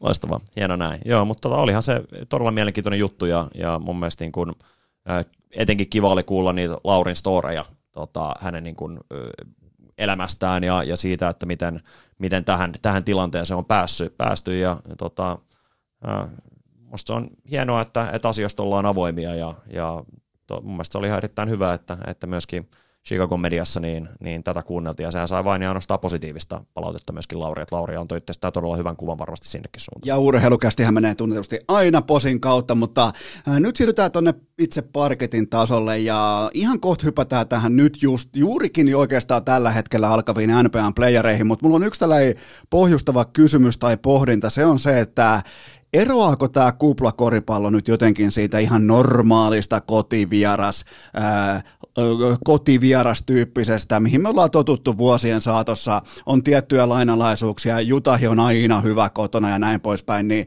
niin tota, onko jotain poimittavaa, mikä olisi nyt eri tavalla vai onko tämä lopulta ihan sitä samaa pihviä? Tota, siis kyllähän se kotietu on, on menetetty. Tota, WNBA teki fiksun ratkaisu, että ne antoi kotiengin valita musiikit niihin matseihin, mitkä soi. Ja se on itse asiassa tuonut kilpailuedun siellä, mikä, mikä niinku, erikoista, että joku näinkin yksinkertainen muutos, niin yhtäkkiä tuleekin kotosampi olo. Ja, tota, ja voi saada ehkä flown paremmin, paremmin liikkeelle, mutta ei, ei tossa nyt niinku NBAn pitäisi olla mitään kummosempaa. Se isoin asia tavallaan on se, että kun ei ole yleisöä ja etenkin kun playoff-tilanteessa, niin on totuttu siihen, että nyt muuten voi aistia tämän hermostuneisuuden tässä hallissa, niin semmoista ei ole, niin jotkut pelaajat voi reagoida siihen positiivisesti ja jotkut ehkä vähän negatiivisesti, jotka nimenomaan niin kuin käyttää tätä, ää, tätä niin kuin tunnelmaa ää, auttaakseen heitä fokusoitua entistä enemmän. Ja oli mielenkiintoinen tämä tota, tämä NBAn valmentajien, tota, ei kun anteeksi, tuomareiden tota, päällikkö, joka nimeä ei nyt tule mieleen, mutta, mutta siis puhui ihan fiksusti, että, että saattaa vaikuttaa tuomareihinkin, jotka jollain saattaa niin kuin, nielasta pillinsä, kun on, kun on hirveä mekkala ja meininki, niin nyt ehkä niin kuin, saattaa olla herkempi vihellys, ja toinen, toiset saattaa niin kuin, saada lisää adrenaliinia lisäkeskittymistä siihen, että, että nyt on niin kuin, aika tiukka tilanne, niin näkyykö se pudotuspeleissä sitten niin erilaisella vislaamisella, niin, niin sekin on makea nähdä, mutta se oli mun mielestä hyvä nähdä tuossa play ottelussa, että siinä oli niin kuin selkeä pudotuspelimeininki, ja sekä tuomarit että pelaajat, niin, niin että se tuntui playoff-matsilta, niin kun sitä katsoi, niin se oli, se oli helkkari juttu. Ja muutenkin tuossa on, mä oon aika pitkälti tyytyväinen kuluttajana siihen, mitä mä oon nähnyt. Mun mielestä on tosi fiksusti hoidettu. Ensinnäkin jo lähtien sieltä, että välittömästi koronatapaukset vä- ihan suoraan nolliin, kaikki viimeisen päälle, karanteeni toimii, kupla toimii, kohta tulee perheet luokse suoraan karanteenista, sisälle kuplaa, haadentua strippareita, kaikki toimii viimeisen päälle, Louis Williams tuo sieltä jostain huoratalosta niitä siipiannoksia ja naisia, mutta siis niinku, isossa kuvassa tämä on ihan jäätävän laadukas onnistuminen, tämä koko, mitä nyt ollaan nähty tähän saakka. On todellakin, ja tartuntojen olla, ja, ja tosiaan niin kun, matsit on hyvin tuotettu, ja niin kun tuntuu, että pelaajillakin on niin kun, hyvä sovepresenssi ja hyvä positiivinen meininki, ja, ja siis korista on ollut ikävä, ja jotenkin maailman parasta korista on ollut ikävä, ja ja vaikka nyt niin kuin kuplapeleissä oli muutama ö, matsi ehkä liikaa, mit, millä ei ollut mitään merkitystä, jotka olisit vähän tylsiä, mutta sitten kun oli oikeasti matseilla väliä, niin, niin tuote on kovaa. Et se on kuitenkin siitä pelaajista kiinni, että, että, se, tota, että se, onko se viihdyttävä ei. Ja kun sulla on parhaat pelaajat paikalla, niin sitten se on viihdyttävä. Ja nyt mennään siihen, kun parhaat pelaajat on paikalla ja ennen kaikkea parhaat joukkueet on tästä sekunnista eteenpäin paikan päällä. Ja lähdetään poikkeuksellisesti. Mä just annoin itselleni oikein kunnolla savea siitä, että mä aloitan aina idästä. Nyt aloitetaan eka kertaa urheilukästin historiassa lännestä ykkössijoitettu Lakers vastaan Portland. Portland joutui laittaa oikeastaan kaikkeensa peli tässä viimeiseen ehkä kahteen viikkoon, niin kerro mulle, miksi tämä ei olisi Lakersille sweepi, koska mä pohjustan pohjusta vielä sillä. Me ollaan romantisoitu samalla tavalla ää, itäisessä konferenssissa varmaan 14 vuotta sitä, että no nyt sieltä tulee se yllättäjä, nyt sieltä tulee se 7-8 sijoitettu joukkue, joka kaataa Lebronin. Ja ainakin jos sieltä tulee Toronto Raptors, se on saman tien sweep, niin mä oon kuullut nämä jutut ennenkin, joten kerro mulle, että minkä takia se olisi nyt just Portland, joka pystyy laittaa kuninkaalle kampoihin. Uh, Lakersilla ei ole hyviä takamiespuolustajia. Uh, Portlandilla on kenties paras takamieskompo koko liigassa. Tota, uh, Lakersilla ei ole hirveästi heittovoimaa tuossa joukkueessa ja Portlandilla on todella hyvä ja laadukas korivahti Jusuf Nurkicissa. Tota, noin on ehkä ne kaksi parasta argumenttia, miksi tota, Lakers ei tätä sweepaisi, miksi Portland voisi tehdä tästä ottelusarjan, jos pelkästään keskittää nyt tuohon kysymykseen.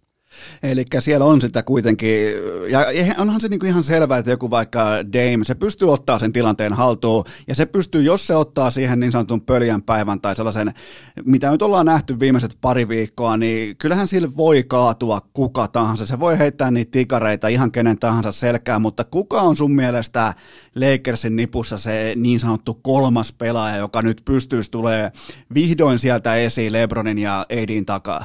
Tosi hyvä kysymys. Tota Kyle Kuzmahan nyt niin kuin kuplan loppupuolella alkoi alko pelaamaan hyvin ja, tota, ja heitto on alkanut rullaamaan. Niin, niin Luotat sä Kuzmaa? No siis sehän tässä on ja vielä kun mun mielestä sekä Anthony Davis että, että LeBron James että Kyle Kuzma pelaa aika lailla samaa pelipaikkaa, niin hänen sopivuudensa hei, niin kuin, näiden kahden ison jätkän vierellä niin ei ole ihan niin automaattinen.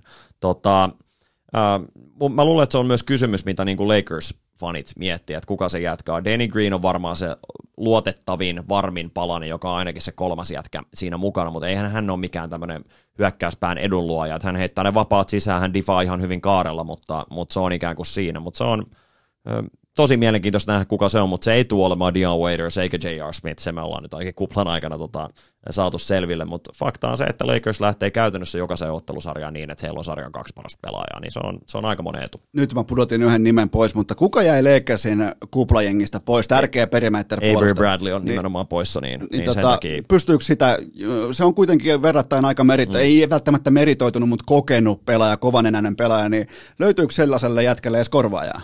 No siis hyvä kysymys. Tota, Kentavious Caldwell Pope on, on sellainen, joka on niin puolustuksellisesti ihan hyvä, mutta hyökkäyksellisesti äärimmäisen ailahteleva. Tota, Raja Rondohan on myös ollut loukkaantunut, mutta on, on kuplassa mukana se, että pystyykö pelaamaan playereissa, niin, niin jää nähtäväksi, mutta ähm, toi on Lakersille oikeasti iso kysymys, että meneekö ne isolla viisikolla silleen, että AD pelaa nelosena ja LeBron kolmosena ja sitten siellä on Dwightia tai JaVale McGeetä viitosena vai löytääkö se riittävää laatua sinne pelipaikoille 1, 2, 3, että heidän ei tarvitsisi mennä tähän, tähän ryhmitykseen, koska useampi vastustaja, vastustaja vastaan playoff-aiheessa, kun tulee jätkiä, jotka heittää kaaren takaa aika kaukaa, niin kuin Dame esimerkiksi, niin, niin todennäköisesti kannattaa olla pienemmässä viisikossa, mutta se nähdään, nähdään niin kuin piakkoin, mutta kyllähän Lakers, niin kuin jos me lähdetään tätä, tätä nyt niin kuin sarjaa vielä, vielä niin kuin miettimään, niin eihän eihän Portlandilla riitä leveys, eihän Portlandilla liitä, ei, ei ollut ketään puolustaa Lebronia, ja muutenkin Portlandin puolustus on ollut todella heikkoa kaarella, niin en mä, näe, että tämä muuttuu hirveästi, niin kyllä mä niin pidän Lakersin selvänä ennakkosuosikkina. Mutta nyt kun tulee kuitenkin jääkylmä joukkue vastaan, tuli kuuma joukkue, niin onko se kuitenkin nyt sitten se ekan pelin niin sanottu magnituudi olemassa, että jos Dame pystyy lyömään nyt leukaa, niin voiko toi palapeli, toi Lakers-palapeli lähteä siitä hajoamaan, vai onko noin liian rutinoituneita jätkiä? On noin liian rutinoituneita jätkiä, kyllä mä, kyllä mä näin sanoisin. Tota, ja Damehän oli oikeasti väsynyt, sen näki heti tuossa play ottelussa. Nyt sentään heidän kohdalla niin sarja alkaa vasta viimeinen matsi tiistaina, että se on heidän, heidän kannaltaan aika tärkeä juttu, mutta onneksi McCollum oli sitten pelastamassa ja, ja sitten ei, ei tiedä, että miten Jusuf Nurkic reagoi.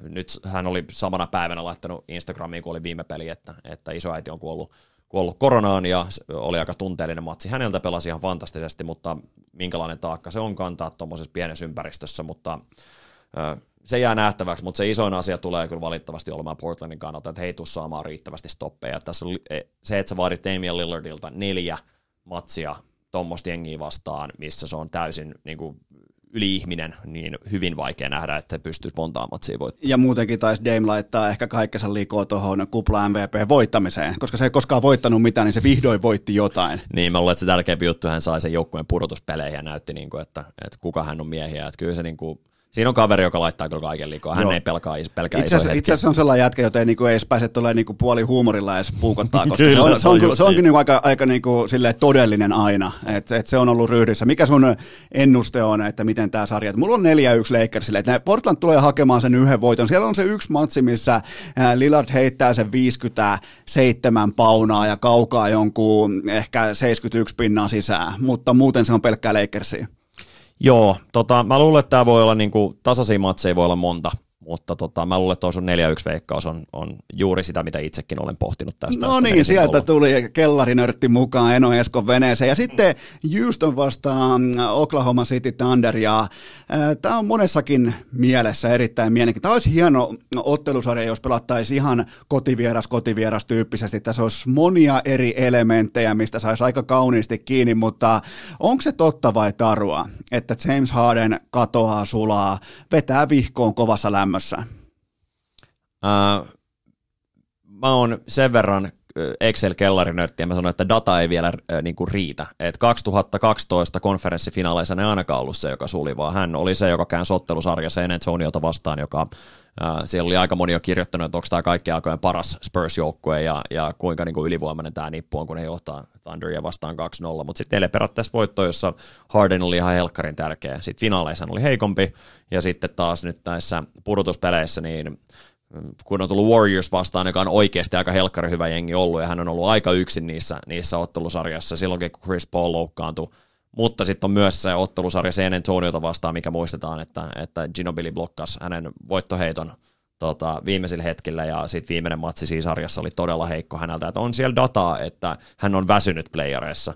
Nyt on ollut aika pitkä tauko, Houston on pystynyt aika lailla rallattelemaan nämä kuplamatsitkin, niin pitäisi olla energiaa niin tankissa, ettei ainakaan nyt ensimmäisellä kierroksella näe mitään väsymisen merkkejä.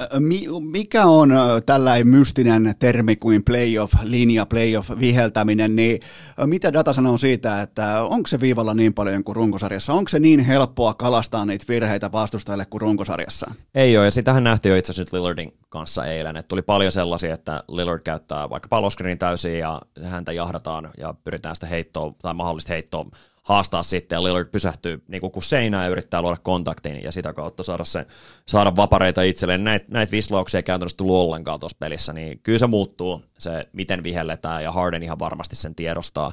Tota, niin en jaksa uskoa, että hän niin paljon vapaa-heittoja heittää ja ennen kaikkea en jaksa uskoa, että tulee niitä tilanteita ihan niin paljon, missä häntä rikotaan kolmen pisteen heitossa. Uskotko että James Harden on jossain määrin ja jollain aikataululla tulevaisuudessa, tai siis sanotaanko niin pikemminkin, että Harden tyyppinen koripallo, uskotko, että se on se on negatiivinen asia NBAn viihdetuotteelle, koska se juoksee päin vastustaja, tekee jotain, kaatuu, tekee mitä tahansa, hakee ne virheet, heittää ne kaksi vapaa heittoa ja sitä toistetaan niin kauan, että on se 35 pinnaa kasassa omassa laarissa ja sitten taas mennään eteenpäin, niin, niin uskot sä, että kun tämähän on siis, käsittääkseni tämä on ti- tilastollisesti todistettu, että tämä on heittomerkeissä melkein jopa tehokkain tapa pelata koripalloa, niin, niin, tota, mä en jaksa katella kauhean kauan.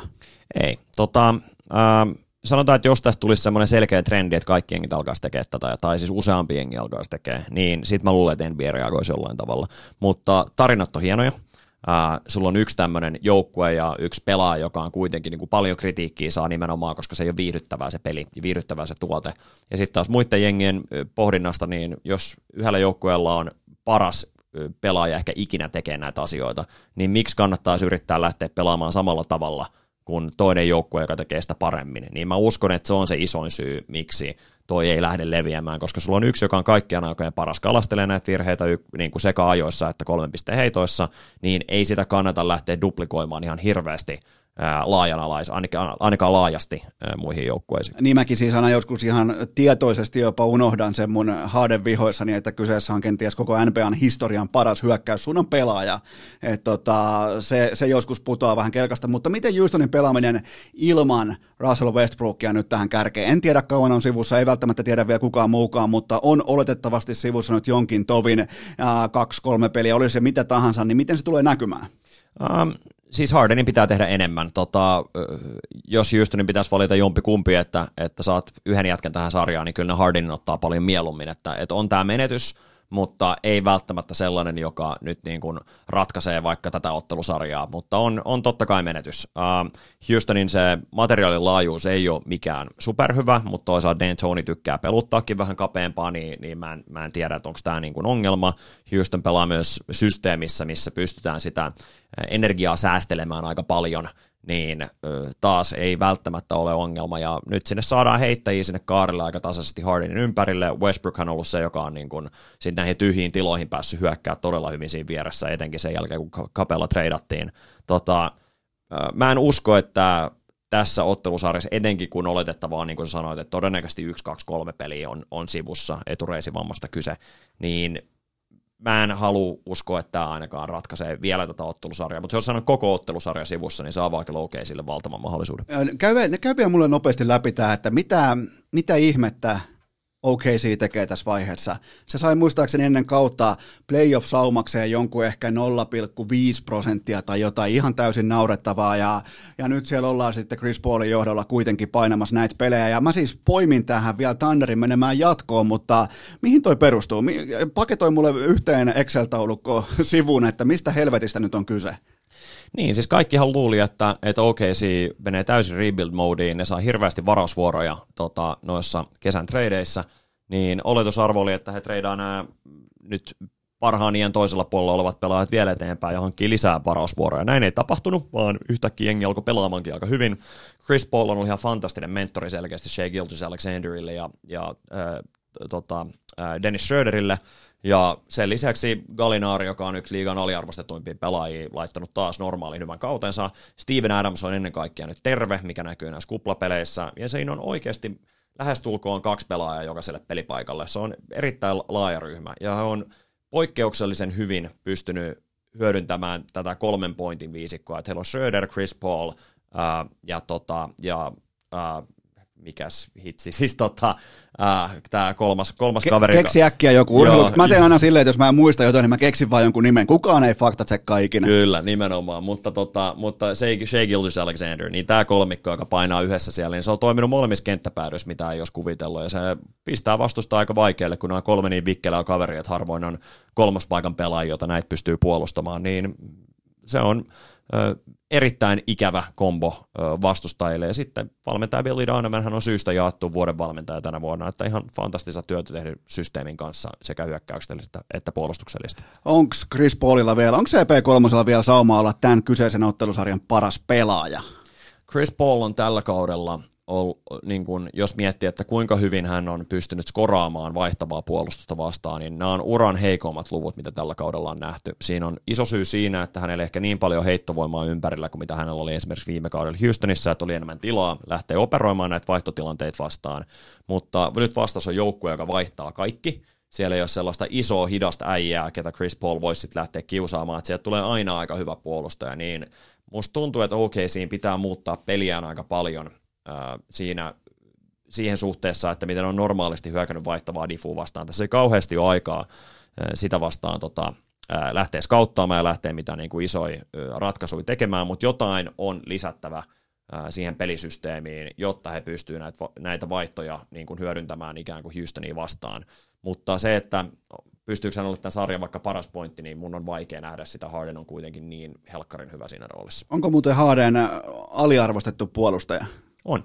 Ja nykyisin ehdottomasti. Ne oli aika hauskoja nämä nukahdusvideot, mitä hänestä oli silloin pari kautta sitten, kun hänen, hän joutui satsaa niin paljon hyökkäyspäähän, että puolustuspäässä otti huilia ja sitten se näkyi siinä, että kaveri leikkaa nenä edestä ja se uneksi jotain aivan muuta sillä hetkellä ja sitten käy rikkomassa vielä ja antamassa leijapin, niin hän on loistava postipuolustaja, hän käyttää käsiään parhaimmillaan todella aktiivisesti ja hän on fiksu, hän ei ylireagoi yksi yksi niin paljon ja etenkin se hänen fyysisyys ja hänen voimansa, niin se on inhottava väline vastustajan takamiehiin vastaan, jos hän joutuu niitä, niitä ajoittain puolustamaan. Et ei taas silleen, että Chris Paul voisi aina hankkia Hardenin vastaan ja häntä vastaan hyökätä.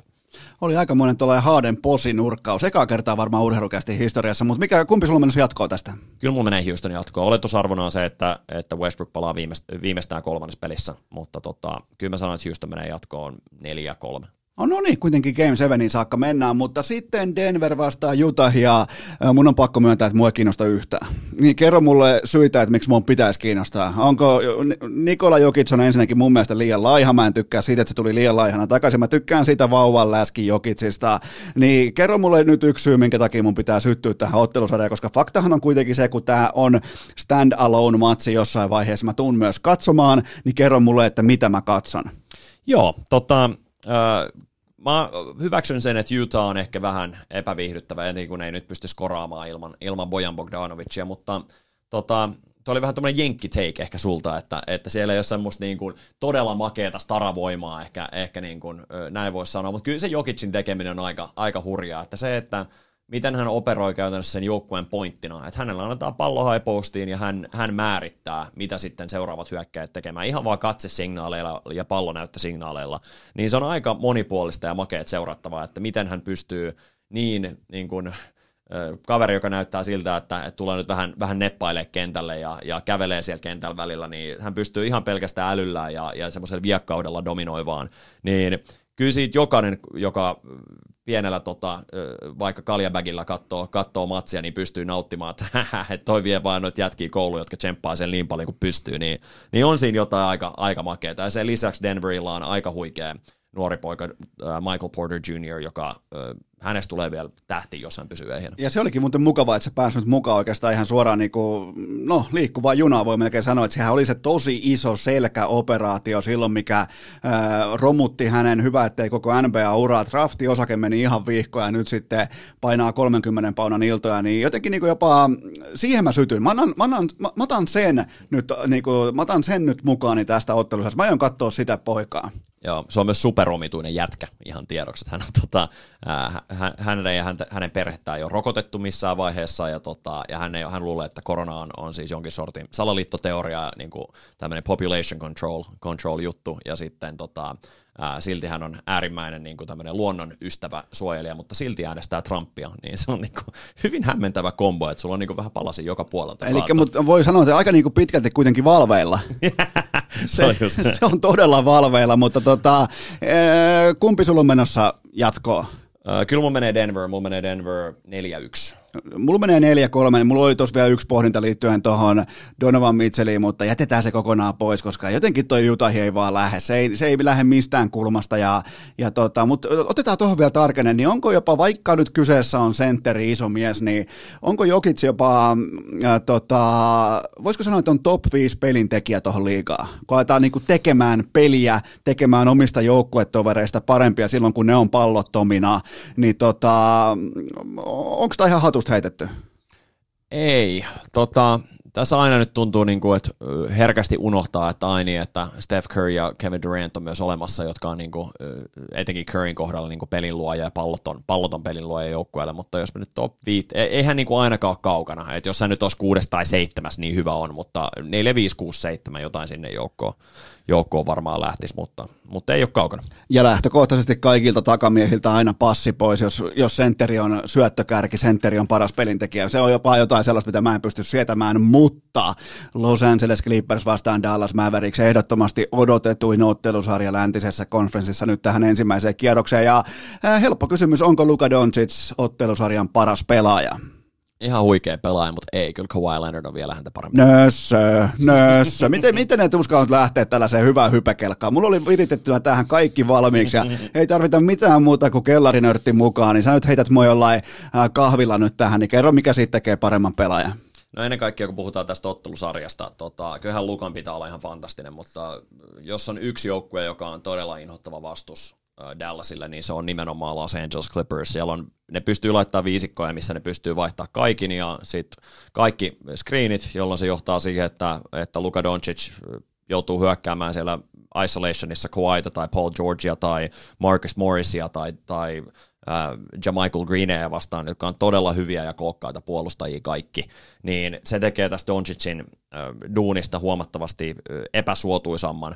Ja sitten sillä puolustuksella on merkitys tässä ottelusarjassa niin paljon, ja Kawhi Leonard on vielä toistaiseksi parempi puolustaja kuin Luka Doncic, niin se tekee hänestä vielä, vielä paremman pelaajan kuitenkin tässä ottelusarjassa. Silloin kun Doncic, mä uskon, että ensi kauteen mennessä on on parantanut sitä kolmen pisteen heittoa vieläkin enemmän, niin sit voidaan alkaa puhumaan, että Doncic olisi top 5 pelaaja liigassa, mutta ei ihan vielä, vaikka hän lähellä sitä onkin. Mulla on lopullinen eron tekevä kysymys. Kummalla on hienompi step back kolmonen? Siis Hardenilla vai, vai Doncicilla vai ottaisiko Kawhi Ei, kun, ei, pelkästään Kawhi vastaan Doncic. Uh, step back kolkki. Kyllähän siis Doncic step back kolkki on tyylikkäämpi, mutta Kawhi on kyllä harmittavan tarkka silloin, kun hän se ottaa. Mutta useimmiten hän siihen step backiin menee. No ei ei ikinä, pulla, silloin aina jalat täsmälleen, silloin sillä viivalla ja niin kuivan näköinen heitto kuin voi ikinä olla. Eli tämä meni Doncicille, eli Doncic on ottelusarjan paras pelaaja. Miltä muuten tuntuu olla vähän niin kuin etupelto-asiantuntijana liittyen nimenomaan Donciciin, koska sä oot nyt katsonut sitä suurin piirtein ehkä 15-16-vuotiaasta asti, kun tämä tuli tämä jätkä jopa jenkki-asiantuntijoille ihan shokkina, että ne yllätty sitten, että tämä tuli nyt ihan oikeasti sellainen jätkä, joka pystyy olemaan mega supertähti tuohon liigaan, niin, niin tota, jopa, jopa mäkin voin sanoa, että mäkin näin jostain sieltä reaalin vuosista tai jostain, että tuossa on jotain hyvin erityistä, mutta mikä siinä on se? Mikä siinä jätkäs on se? No siis mähän voin sanoa olevani todellinen Doncic-ekspertti, koska silloin kun hän siirtyi reaaliin, mä sanoin, että on varhaiskypsä 99 syntynyt, tuskin hänestä nyt mitään tulee. Ja sitten kun hän alkoi pärjäämään niin, ja Euroliigassa alkoi näkymään, niin okei, no hän on kyllä aika hyvä, mutta ei, eihän nyt niin kuin Euroliigan huipu, huipulla tule niin kuin ikinä olemaan, että hän on niin varhaiskypsä. Ja sitten hän olikin Euroliiga Final Fourin MVP ja sitten lähdettiin NBAihin ja hirveä hype, että paras eurooppalainen ikinä. Ja olin mä samaa mieltä, että pitäisi niin kuin ehdottomasti top 3, top 2 draftata, mutta se, että hänestä tulee supertähti NBAssä, missä on niin superurheilijoita niin paljon ja mitä hän tekee vaihtavia puolustajia, puolustuksia vastaan, niin ajattelin, että hän on varmaan aikaisin hyvä, mutta ei hänestä koskaan niin kuin supertähti tule. Okay. Niin mähän tiedän ihan täysin, että, että mitä, mitä Doncic on kyse. Tota, hän on vaan poikkeuksellisen viekas, poikkeuksellisen hyvä käyttää kroppaansa, poikkeuksellisen älykäs ja etenkin tunnistamaan, että mitä puolustus tekee ja tunnistamaan sen ajoissa. Ja hän, hän käyttää sitä pituuttaan ja peliälyään hyödykseen, että hän antaa sellaisia syöttöjä, mitä ehkä LeBron James pystyy antamaan, mutta ei kukaan muu pelaaja liigassa. Ja sitten antaa joitain, mitä LeBron ei näe.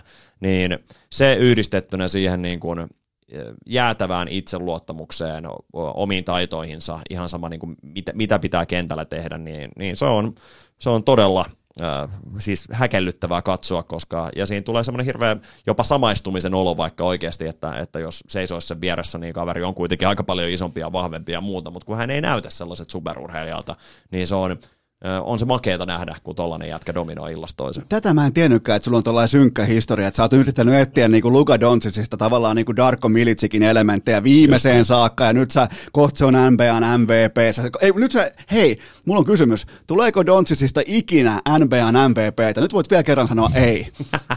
mä sanon vielä kerran, että ei. No niin, tää otetaan kiinni sitten myöhemmin, mutta ö, yksi pelaamiseen liittyvä kysymys, jopa niin kuin ihan urheiluakin, niin, niin onko tämä, voiko tämä tähän Clippersiin luottaa niin sanotusti sokkona, koska ne on kuitenkin verrattain vaatimattomia määriä pelannut yhdessä, siis ne parhaat pelaajat, sä, sä, sä tykkäät käyttää ää, termiä crunch time viisikko, niin siellä on ollut paljon liikehdintää ja Louis Williams lähti käymään, ää, käymään tuolla Magic Cityssä, se on, mun, se on ihan mun suosikkitarina, kun se lähti vahingossa kesken ha- hautajaisreissulla. Mulla ei ole ikinä käynyt niin, että mä menen hautajaisreissulla vahingossa strippiklubille, niin tota, ei ole ihan hirveästi ei ole toistoja sisällä niillä tota, crunch time-pelaajilla yhdessä, niin onko tämä ihan oikea asia, mistä pitäisi olla huolissaan? On. Tota, tämä on ehdottomasti Clippersin isoin, isoin tämmöinen huoli, että onko riittävästi yhte, yhteisiä kokemuksia, ja ennen kaikkea, jos me mietitään, että, että – Paperillaan se näyttää, että Clippersilla on vastaus kaikkeen, että heillä on niin kuin jokaisella pelipaikalla kaksi ihan jäätävän laadukasta pelaajaa, he pystyy pelaamaan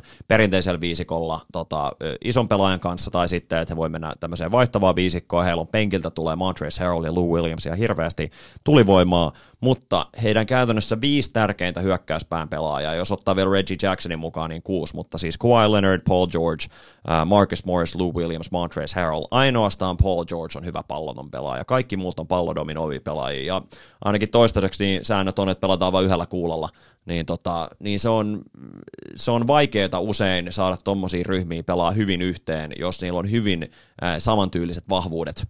Niin miten tämä lähdetään kombinoimaan ja miten tämä ratkotaan, ja etenkin kun toistoja ei ole paljon, niin mitä tapahtuu sitten, kun alkaa vähän puristaa äh, mailasta, ja, ja okei, okay, mailalla ei pelata, mutta siis vähän alkaa niin tutista niin, ja matsi on tiukka, ja, ja mitä nyt tehdään, kenen käsiin pallo ja mitä systeemiä pelataan, niin, niin tämä on se mielenkiintoinen ää, mahdollinen akilleen kantapää tälle joukkueelle. No kenelle, kummalle sulla menee tuossa pallo? Meneekö se tuota Leonardille vai Georgeille tosi paikassa?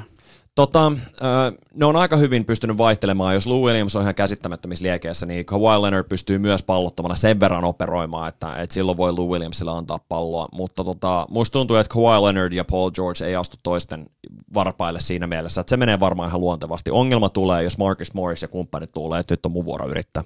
Kumpi menee jatkoon? Annatko Dallasille mitään saumaa? Äh, kyllä mä mitään saamaan anna, mutta, mutta Clippers on inhottava. Doncic on niin jumalallinen, että se voi voittaa matsin tai kaksi. Tota, mä sanon 4-1, mutta se voi ihan vielä 4-2.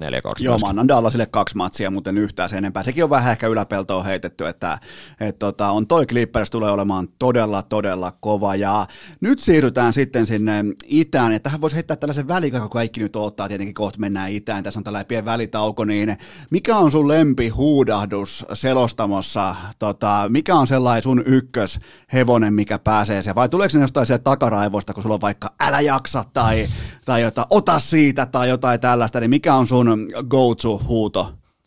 Joo, tota, kyllä tämmöistä trademarkia mä joskus mietin, että semmoinen pitäisi olla, mutta tuntuu vaan, että se vaan niin kuin, tulee jostain niin, niin, ja se, semmoinen joku suosikki, niin se vähän niin kuin muuttuu. Et ehkä se olisi hyvä, että olisi semmoinen trademark, joka olisi 30 vuoden päästä jengi, jengi vielä muistelisi, mutta tota, ää, mä en ole päässyt tähän päätökseen. Mä oon sen verran kokematon kuitenkin vielä tällä alalla, että ei ole kuin kymmenen vuotta tätä tullut tehtyä, niin, niin ei, ole, ei ole vielä sellaista. Mun, mun suosikki on kyllä se älä jaksa. Se on sellainen, että, se niinku, että se, silloin tietää, että joku pelaaja on superkuumana, jos se vielä niinku siitäkin huolimatta jaksaa. Kyllä, nimenomaan. Hyvä, mennään itäiseen konferenssiin Milwaukee Bucks vastaan Orlando. Mitä helvettiä muuten Orlando edes tekee tuolla? Onko siellä joku, että piti olla, sattu olemaan paikan päällä, halvempi karanteeni? Mi, mi, tämähän on suoraan 4-0.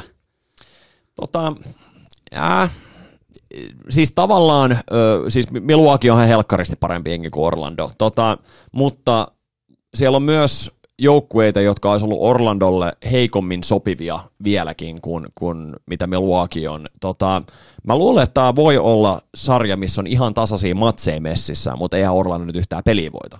No niin, eli se on 4-0. Voiko muuten ei nyt välttämättä ihan puolustusorioi.tuneella koripallolla, niin kuin vaikka joku Pistons 2004, mutta kuitenkin Bucks on melkein jopa historiallisen hyvä puolustusjoukkue, niin voiko sillä voittaa mestaruuden 2020?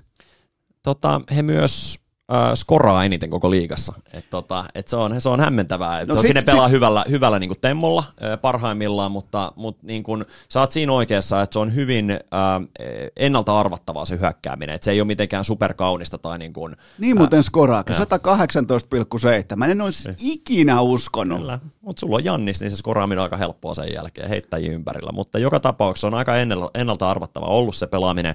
He on lisännyt siihen muutaman aika makeen tämmöisen lisän, että enää ei pysty semmoista ihan välttämättä muuria rakentaa heidän eteen niin helposti, ja sitten jos laitetaan Jannisiin iso pelaaja, niin Brook Lopez menee kyllä erittäin mielellään sinne korinalle ottamaan nopeita, nopeita catcheja, Middleton on kehittynyt pelaajana ihan, ihan helkkaristi, tota, nämä nuoret kundit, Dante DiVincenzo on ottanut askeleen eteenpäin, Wesley Matthews on ihan sopiva palanen tuohon ryhmään, tota, toi on monipuolinen jengi, mutta siinä on silti se mikä kaikkien takaraivoissa, kun muistetaan, muistetaan tota viime kevään äh, konferenssifinaalit, kun Kawhi Leonard laitettiin Jannisiin ja Jannisiin tehtiin muuri ja Jannis pakotettiin heittämään.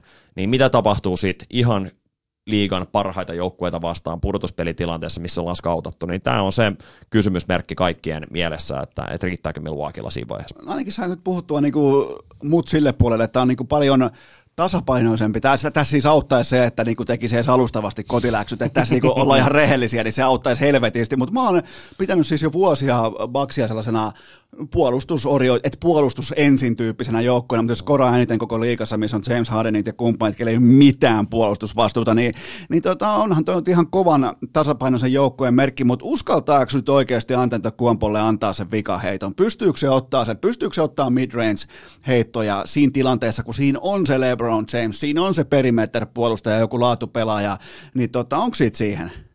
Niin, no se nähdään. Toivottavasti he ei joudu siihen tilanteeseen, vaan he pystyy hyökkäämään jotenkin, että siitä saadaan vähän jotain dynaamisempaa aikaiseksi ratkaisuhetkellä, mutta hirveän helpostihan se peli menee just tohon noin. Sitten sulla on parhaalla pelaajalla kuulla käsissä jenkkityylisesti ja, ja nyt, nyt niin kuin laittaa viittaa niskaan, mutta musta tuntuu, että jos Milwaukee joutuu siihen pisteeseen, he on vaikeuksissa, mutta jos se pystyy muilla tavoilla keksiä näitä keinoja, miten, miten he saa liikkuvaa puolustusta vastaan, rotaatiossa olevaa puolustus vastaan niitä ratkaisuja, niin, niin sitten heillä on mahdollisuus voittaa kenet vaan. Jannis ottaa tästä nyt tästä kaudesta toisen MVP pystyn, niin uskot sä, että jos ne ei voita mestaruutta, ne on ykköshevonen tällä hetkellä voittamaan mestaruuden, tosi ohut sellainen, mutta kuitenkin, niin tota, uskot sä, jos ne ei voita mestaruutta, niin se alkaa tuntumaan jo vähän niin kuin riippakivenä Antento Kuompo jossain siinä hartialla, että ei helvetti, tästä ei tule ikinä mitään. Niin, tota, voi hyvin olla. Ja se on myöskin näiden historiallisesti huippupelaajien äh, niin kuin huippupelaajilla aika usein ollut tämä tilanne, että, että miksei tämä ole voittanut mestaruutta vielä, mutta sitten on aika monta pelaajia, jotka on pystynyt se voittamaan nimenomaan tällaisten haasteiden jälkeen. Tota, jotta Jannisista, hän on nyt jo niin kuin kenties liigan paras pelaaja, ainakin hän on tämän kauden MVP to, toista kautta perän jälkeen, mutta jos hänestä, hän haluaa tehdä itsestään historiallisen hyvän pelaajan, niin se heiton on kehityttävä.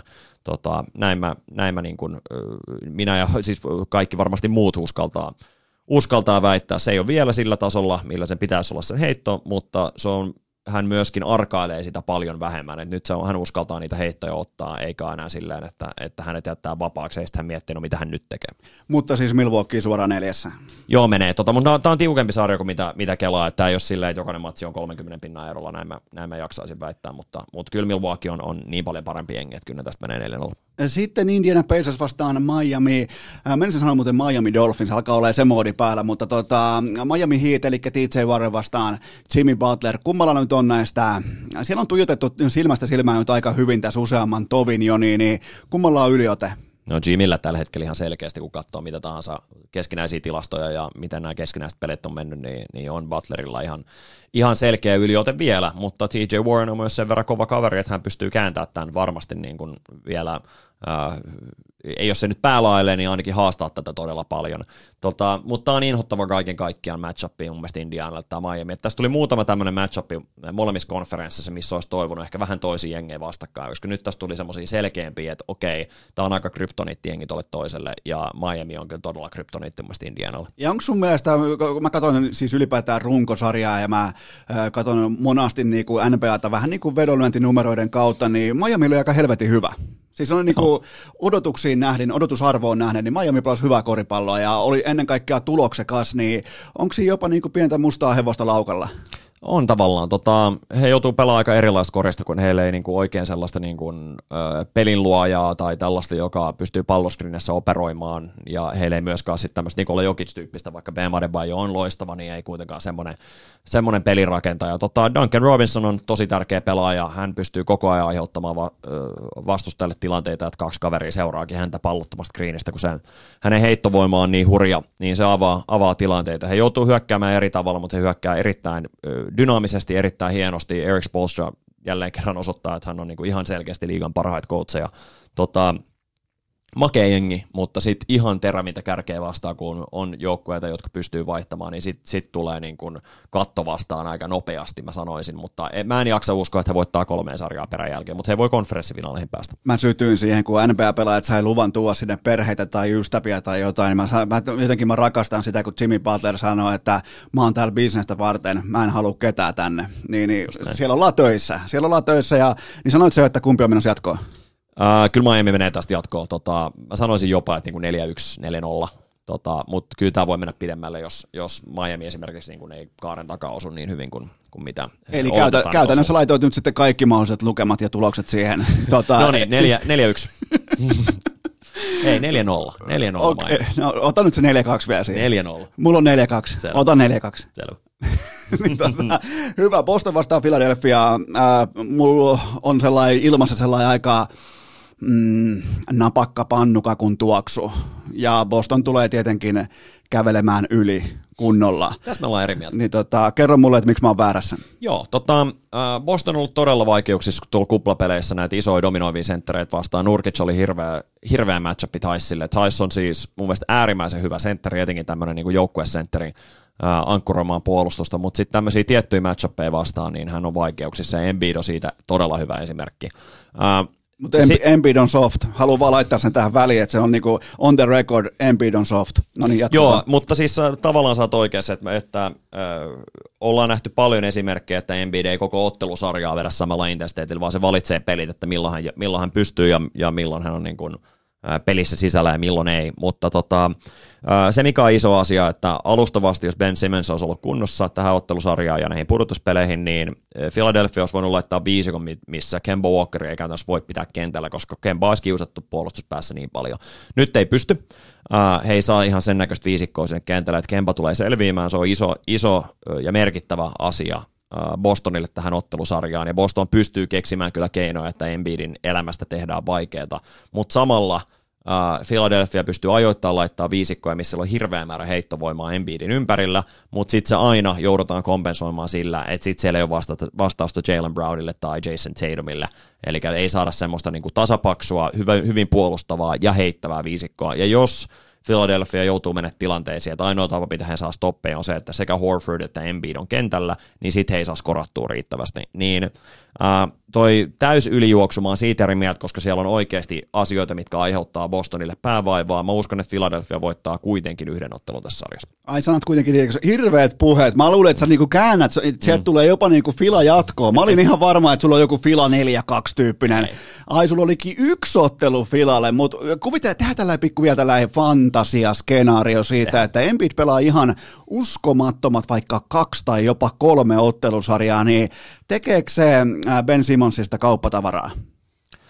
Um, sääli, jos tekee. Tota, Ai sä haluat katsoa tämän sirkuksen mie- loppuun asti? Niin, tavallaan joo. Joo. mun mielestä siellä on niin kuin ongelma ei ole Simmonsissa tai Embiidissä, vaan se, että siellä on Horfordille, jolle ojennetaan hirveän määrä liksaa, ja Tobias Harris, jolle, on- tai nimenomaan Tobias Harris, jolle ojennetaan hirveän määrä liksaa. Horford hankittiin, hankittiin muistaakseni trading kautta, mutta, tota, mutta anyway, niin ö, on, isompi ongelma on ne palaset ympärillä, mutta heidän ympärillä on niin vaikeat, vaikeata rakentaa ää, fiksua niin kun, ö, jengiä, tai sun, sulla pitää olla niin spesifiset oikeat hankinnat, että toi homma toimii.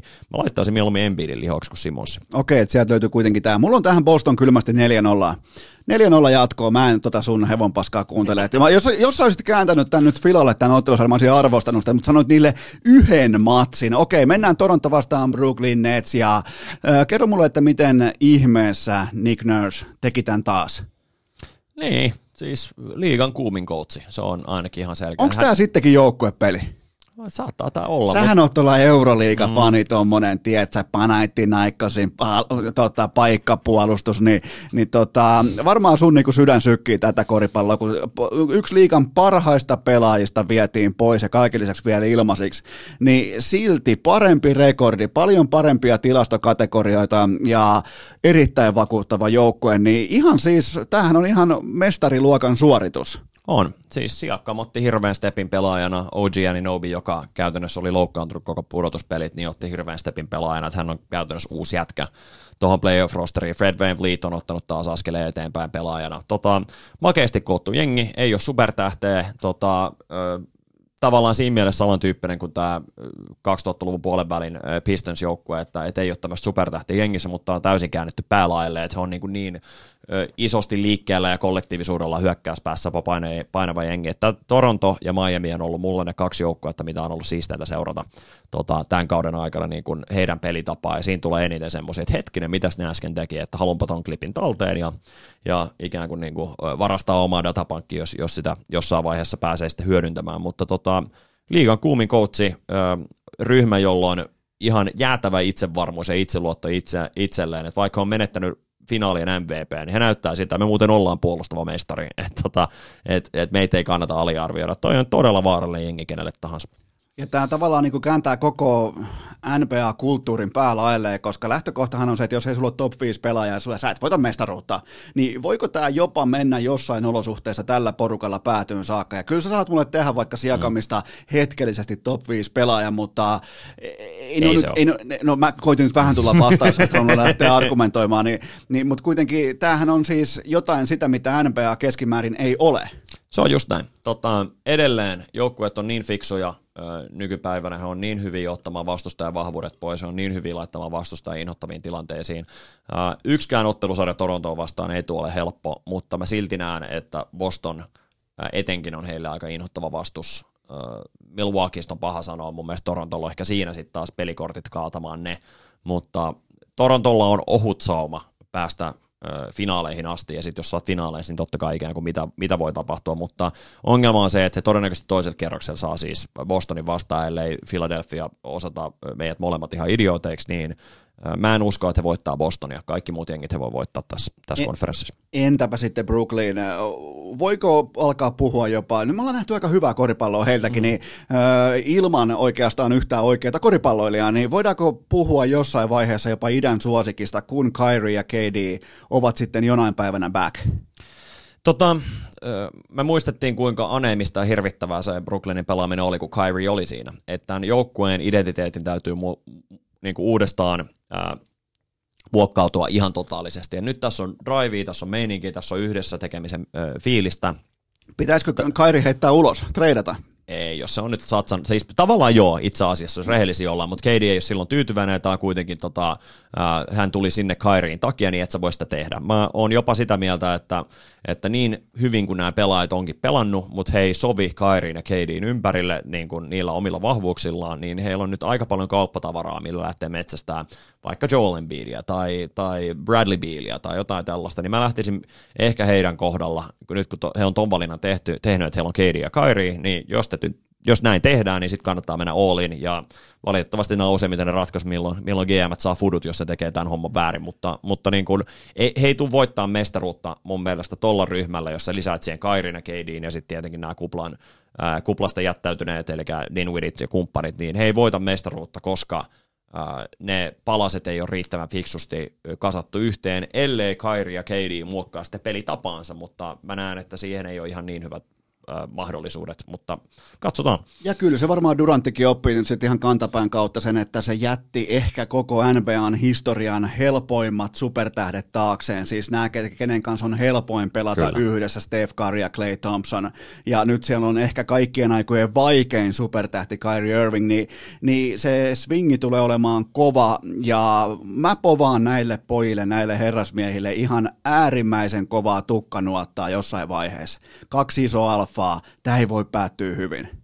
Se voi olla. Tota, se on mielenkiintoista. Nyt se isoin kysymys on se, että kuinka hyvä pelaaja KD on Akilles-vamman jälkeen. Että hän on sen ikäinen, että tuosta vammasta ei ole kukaan oikein tullut niin kuin, ää, omana itsenään enää takaisin, että onko sen 95 prossaa, onko se 90 prossaa siitä, mitä hän oli, niin se jää nähtäväksi, tota, mutta mä luulen, että jotenkin tätä vammaa aliarvioidaan monesta, monesta tuutista ja mietitään, että kun KD on takaisin, niin sitten nähdään, mutta ei, mä en usko, että hän tulee olemaan enää se liigan paras pelaaja, mikä hän oli ennen kuin Akilles meni, ja, ja sen takia Kawhi on nykyisin liigan paras. Ja niitä löytyy nyt esimerkkejä, ihan vaikka Kobe Bryant ja kumppanit, niin niitä löytyy todella paljon, kun on mennyt nimenomaan Akilles jänne.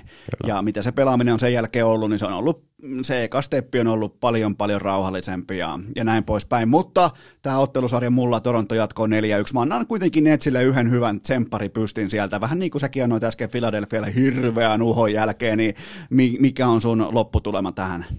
Tota, mä luulen, että Brooklynilla olisi ollut oikeasti semmoinen niin dark horse-mahdollisuus voittaa mikä tahansa muu ottelusarja paitsi tämä. Tota, he pelaa itseään vastaan, kovaa kollektiivista korista pelaavaa jengiä vastaan, Ää, mutta vastustajalla on paremmat pelaajat lähes Turkoon jokaisen pelipaikalla. Tämä on 4-0 Torontolle valitettavasti. Ai, tämä on suora sviippi. No okei, mennään otetaan vielä nopeasti. Meillä on vielä, no aikaahan meillä on komeasti, mutta koitetaan kuitenkin pysyä tässä jossain tunnin kieppeillä. Pitää päästä krapulainen päävalmentaja takaisin, takaisin kotiin nukkumaan, kun heräs iltapäivä viitoselta tänään. Miten muuten kommentoit tuollaista, että pystyt nukkumaan viiteen asti iltapäivää?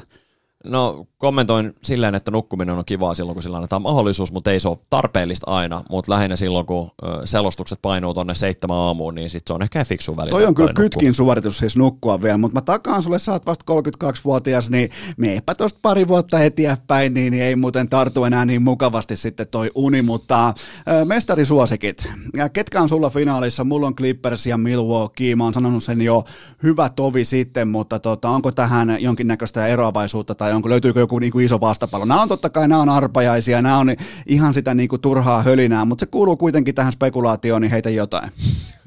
Mulla oli ihan sama veikkaus tuota lokakuusta alkaen, että ei mulla ole mitään syyt muuttaa sitä No mä vaihan sitten. Mä, mä, mä, en, mä en mitään vitun Excel-nörttiä ala peesaamaan. Mä otan tota, mikähän olisi nyt oikein kunnon... Warriors on hyvä, otan ne.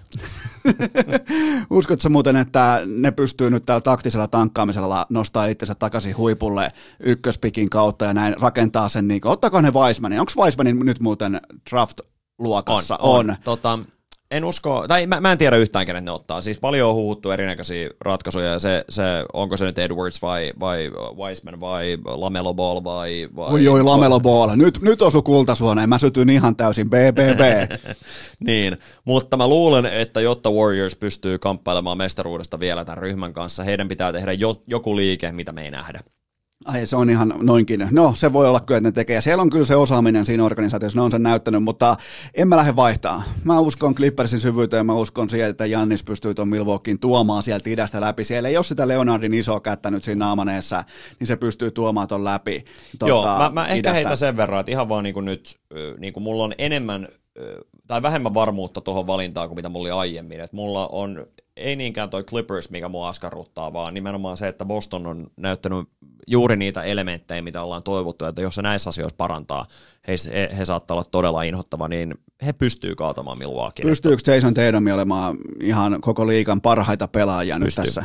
Eli se, se oikeastaan kun kausi silloin loppukeväällä, niin, niin tota, sehän oli just siinä hetkessä saattoi olla ehkä jopa top kolme. Tämä on totta kai nyt vähän niin kuin muistelua vain, mutta saattoi olla ihan top kolme pelaaja siinä hetkessä. Joo, ja siis ennen kaikkea niin kuin päästiin siihen pisteeseen, että oho, että on näin hurja kaveri, jos hän parantaa tässä ja tässä asiassa, hän on top 5 pelaajaliigassa. Ja nyt tässä kuplassa ollaan nähty, hän on nimenomaan parantanut näissä asioissa, että esimerkiksi kun vastustaja puolustaa häntä vastaan aggressiivisesti palloskrinit tai jotain muita, niin hän pystyy tekemään niitä valintoja. Ennen se pallo jähmetty hänen käsiinsä, hän yritti voittaa niitä molempia, niin nyt hän on oppinut tekemään niin tämän tauon aikana tasan tarkkaan ne oikeat luvut. Siis ajoittain se pykähtää, että se ei ole vielä niin kuin ihan selkärangassa aina ne valinnat, mutta hän pyrkii koko ajan enemmän ja enemmän löytämään niitä oikeita valintoja niissäkin tilanteissa. Niin kun hän tekee, alkaa tekemään näitä automaattisesti, niin sitten hän on yhtäkkiä liigan top kolme jätkä. Tällaista on kuulkaa kaunis peli, eli me ollaan aika paljon viisaampia. Me ollaan aika hyvin kartalla siitä, että mitä on tulossa NPAn playereissa. Onko sulla vielä joku pointti tai nosto mielessä? Joo, ihan just äsken tuli, tuli informaatio, joka heikentää Utah mahdollisuuksia entis, entisestään, koska Mike Conley on lähtenyt kuplasta, tota, hänen poikansa on syntynyt, niin tota, se tarkoittaa, että kun hän tulee backiin, hänen pitää olla karanteenissa, niin tässä on aikamoinen lisäetu vielä Denverille. Tämä saattaa kääntyä Denverille nyt 4-0. Mutta lienee kuitenkin paikalla onnitella Mike Conleyta seksistä. Kyllä, se pitää Mul- Multimiljonääri ja sitten vielä seksiä kylkeen, niin, niin tota, hieno saavutus. Ja se on myös Jutahin kannalta ainoa saavutus tähän kuplaplayereihin. Ei vaan voi voittaa, ei etenkään ilman Conleyta, vaikka se on ylipalkattu, yliarvostettu ja näin poispäin. Mutta äh, tota, Coach Palotie, Tämä oli kunnia, tämä oli hienoa. Meillä on kaikki ottelusarjat käyty. Onko vielä jotain, onko jotain sydämellä tai jotain? Onko jotain, äh, my, kerro vaikka kaikille kuuntelijoille, minkä takia kaikkien pitää nyt kuunnella, kun äh, tota, alkaa tosi pelit ja saat selostamossa, niin, niin mistä sua voi kuunnella ja näin poispäin? Eli ö, ottelut siis ruudusta, tota, näistä ö, playoff-otteluista infoa tulee tulossa ASAP ihan viimeistään, tota, tai tulee nyt sitten maanantaina aikana. Ja ö, sen lisäksi niin tota, podcasti kannattaa laittaa kuunteluun kaunis peli. Joka maanantai torstaisin tulee jaksot. Tota, pyritään pääsemään aika, tämä oli hauska toi, mitä sä itse puhuit tota, jostain jaksosta, missä, missä Lillardista puhuin, niin mennään aika syvälle nimenomaan siihen taktisiin ja etenkin niin kuin laatutekijäpuoliin, että, että tuntuu, että on podcasteja, mitkä puhuu analytiikasta ja jostain, jotka on hirveän tärkeitä asioita kaikki ja, puhuu niin kuin advanced statseista. Sitten on niin kuin tällaisia enemmän hot take-tyyppisiä podcasteja, niin mä halusin niin kuin analysoida nimenomaan NBA-peliä sillä verukkeella, että miksi joku joukko on hyvä, mitä siellä kentällä oikeasti tapahtuu, mitkä on ne kaikkein tärkeimmät asiat, niin, niin mielestäni niin tota, kehittyvä podcast ja kannattaa ehdottomasti ottaa kuunteluun ja sen lisäksi totta kai keskelle keksintöä jatkuu, jatkuu suplassa ja sinne myöskin korisliiga-analyysi tulossa tota, lähempänä sitä korisliiga-kautta, mutta totta kai nyt playerin aikana keskitytään sielläkin NBAihin, mutta, mutta tällaisia meininkiä tällä hetkellä. Ai niin, se oli hard etke mm. puolustus, se missä ei päästetä Lillardi ottaa splittiin. Joo, hard niin hedge ei ollut, siis e- ero tuplassa ja hard hedgeissä, että, että hard hedge on tosi paljon vaikeampi splittaa kuin tupla. Jumalauta, se ei muuten se Lillard splittaa enää ton jälkeen ikinä ketään, kun sä, sä, oot niinku, sä oot ihan täysin avannut sen kortit auki pöytään. No joo, mutta onneksi on suomeksi, niin he, he kuuntelee. Kyllähän nämä asiat, mitä ne he tietää ihan, niin kuin, ihan helkkari hyvin. Kyse on se, että, että niin kuin, toivottavasti saa ottaa katsojaa sitten näkemään, että, että millaisia asioita niin kuin Lillard joutuu, joutuu miettimään ja millaisia asioita hän näkee kentällä. Että se on tosi helppo nähdä, kun hän tekee fantastisia suorituksia, mutta mitä hän teki, jotta se fantastinen suoritus on mahdollista, niin, niin se on mun mielestä mielen, mielenkiintoista. Ja totta kai Twitterissä seurantaa, että Coach Palotie, ne jotka vielä Twitteriä käyttää. Ja ne, ne, varsinkin kun se twiittaa englanniksi. Niin, se, on, se on mun mielestä ihan vitun täydellistä. Twiittaa, se, se, niin kuin, suomeksi ne samat twiitit, niin mm, ei ehkä jatkoa, mutta englanniksi, jumalauta, tämä on ytimessä. Mm. Kiitoksia Christian Palotier. Ja kaikille kuuntelijoillekin mä teen nyt poikkeuksen sillä, että mä teen loppujuonon tähän ja nyt, koska me lähdetään kulkaa nyt tuottaja Kopen kanssa pihalle. Mä heitän Palotien täältä studiosta. Se on ihan täällä autenttisessa urheilukästi vaatekomerossa, niin me tehdään nyt sellainen juttu, että tiistai-iltana jatkuu.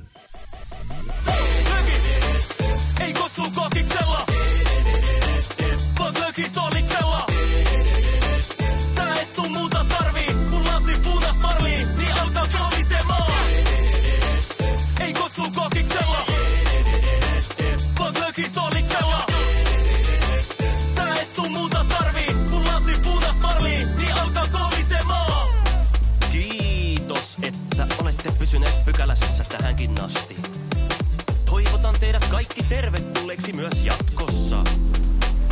Muistakaa nauttia elämästä arjen vastoinkäymisistä huolimatta.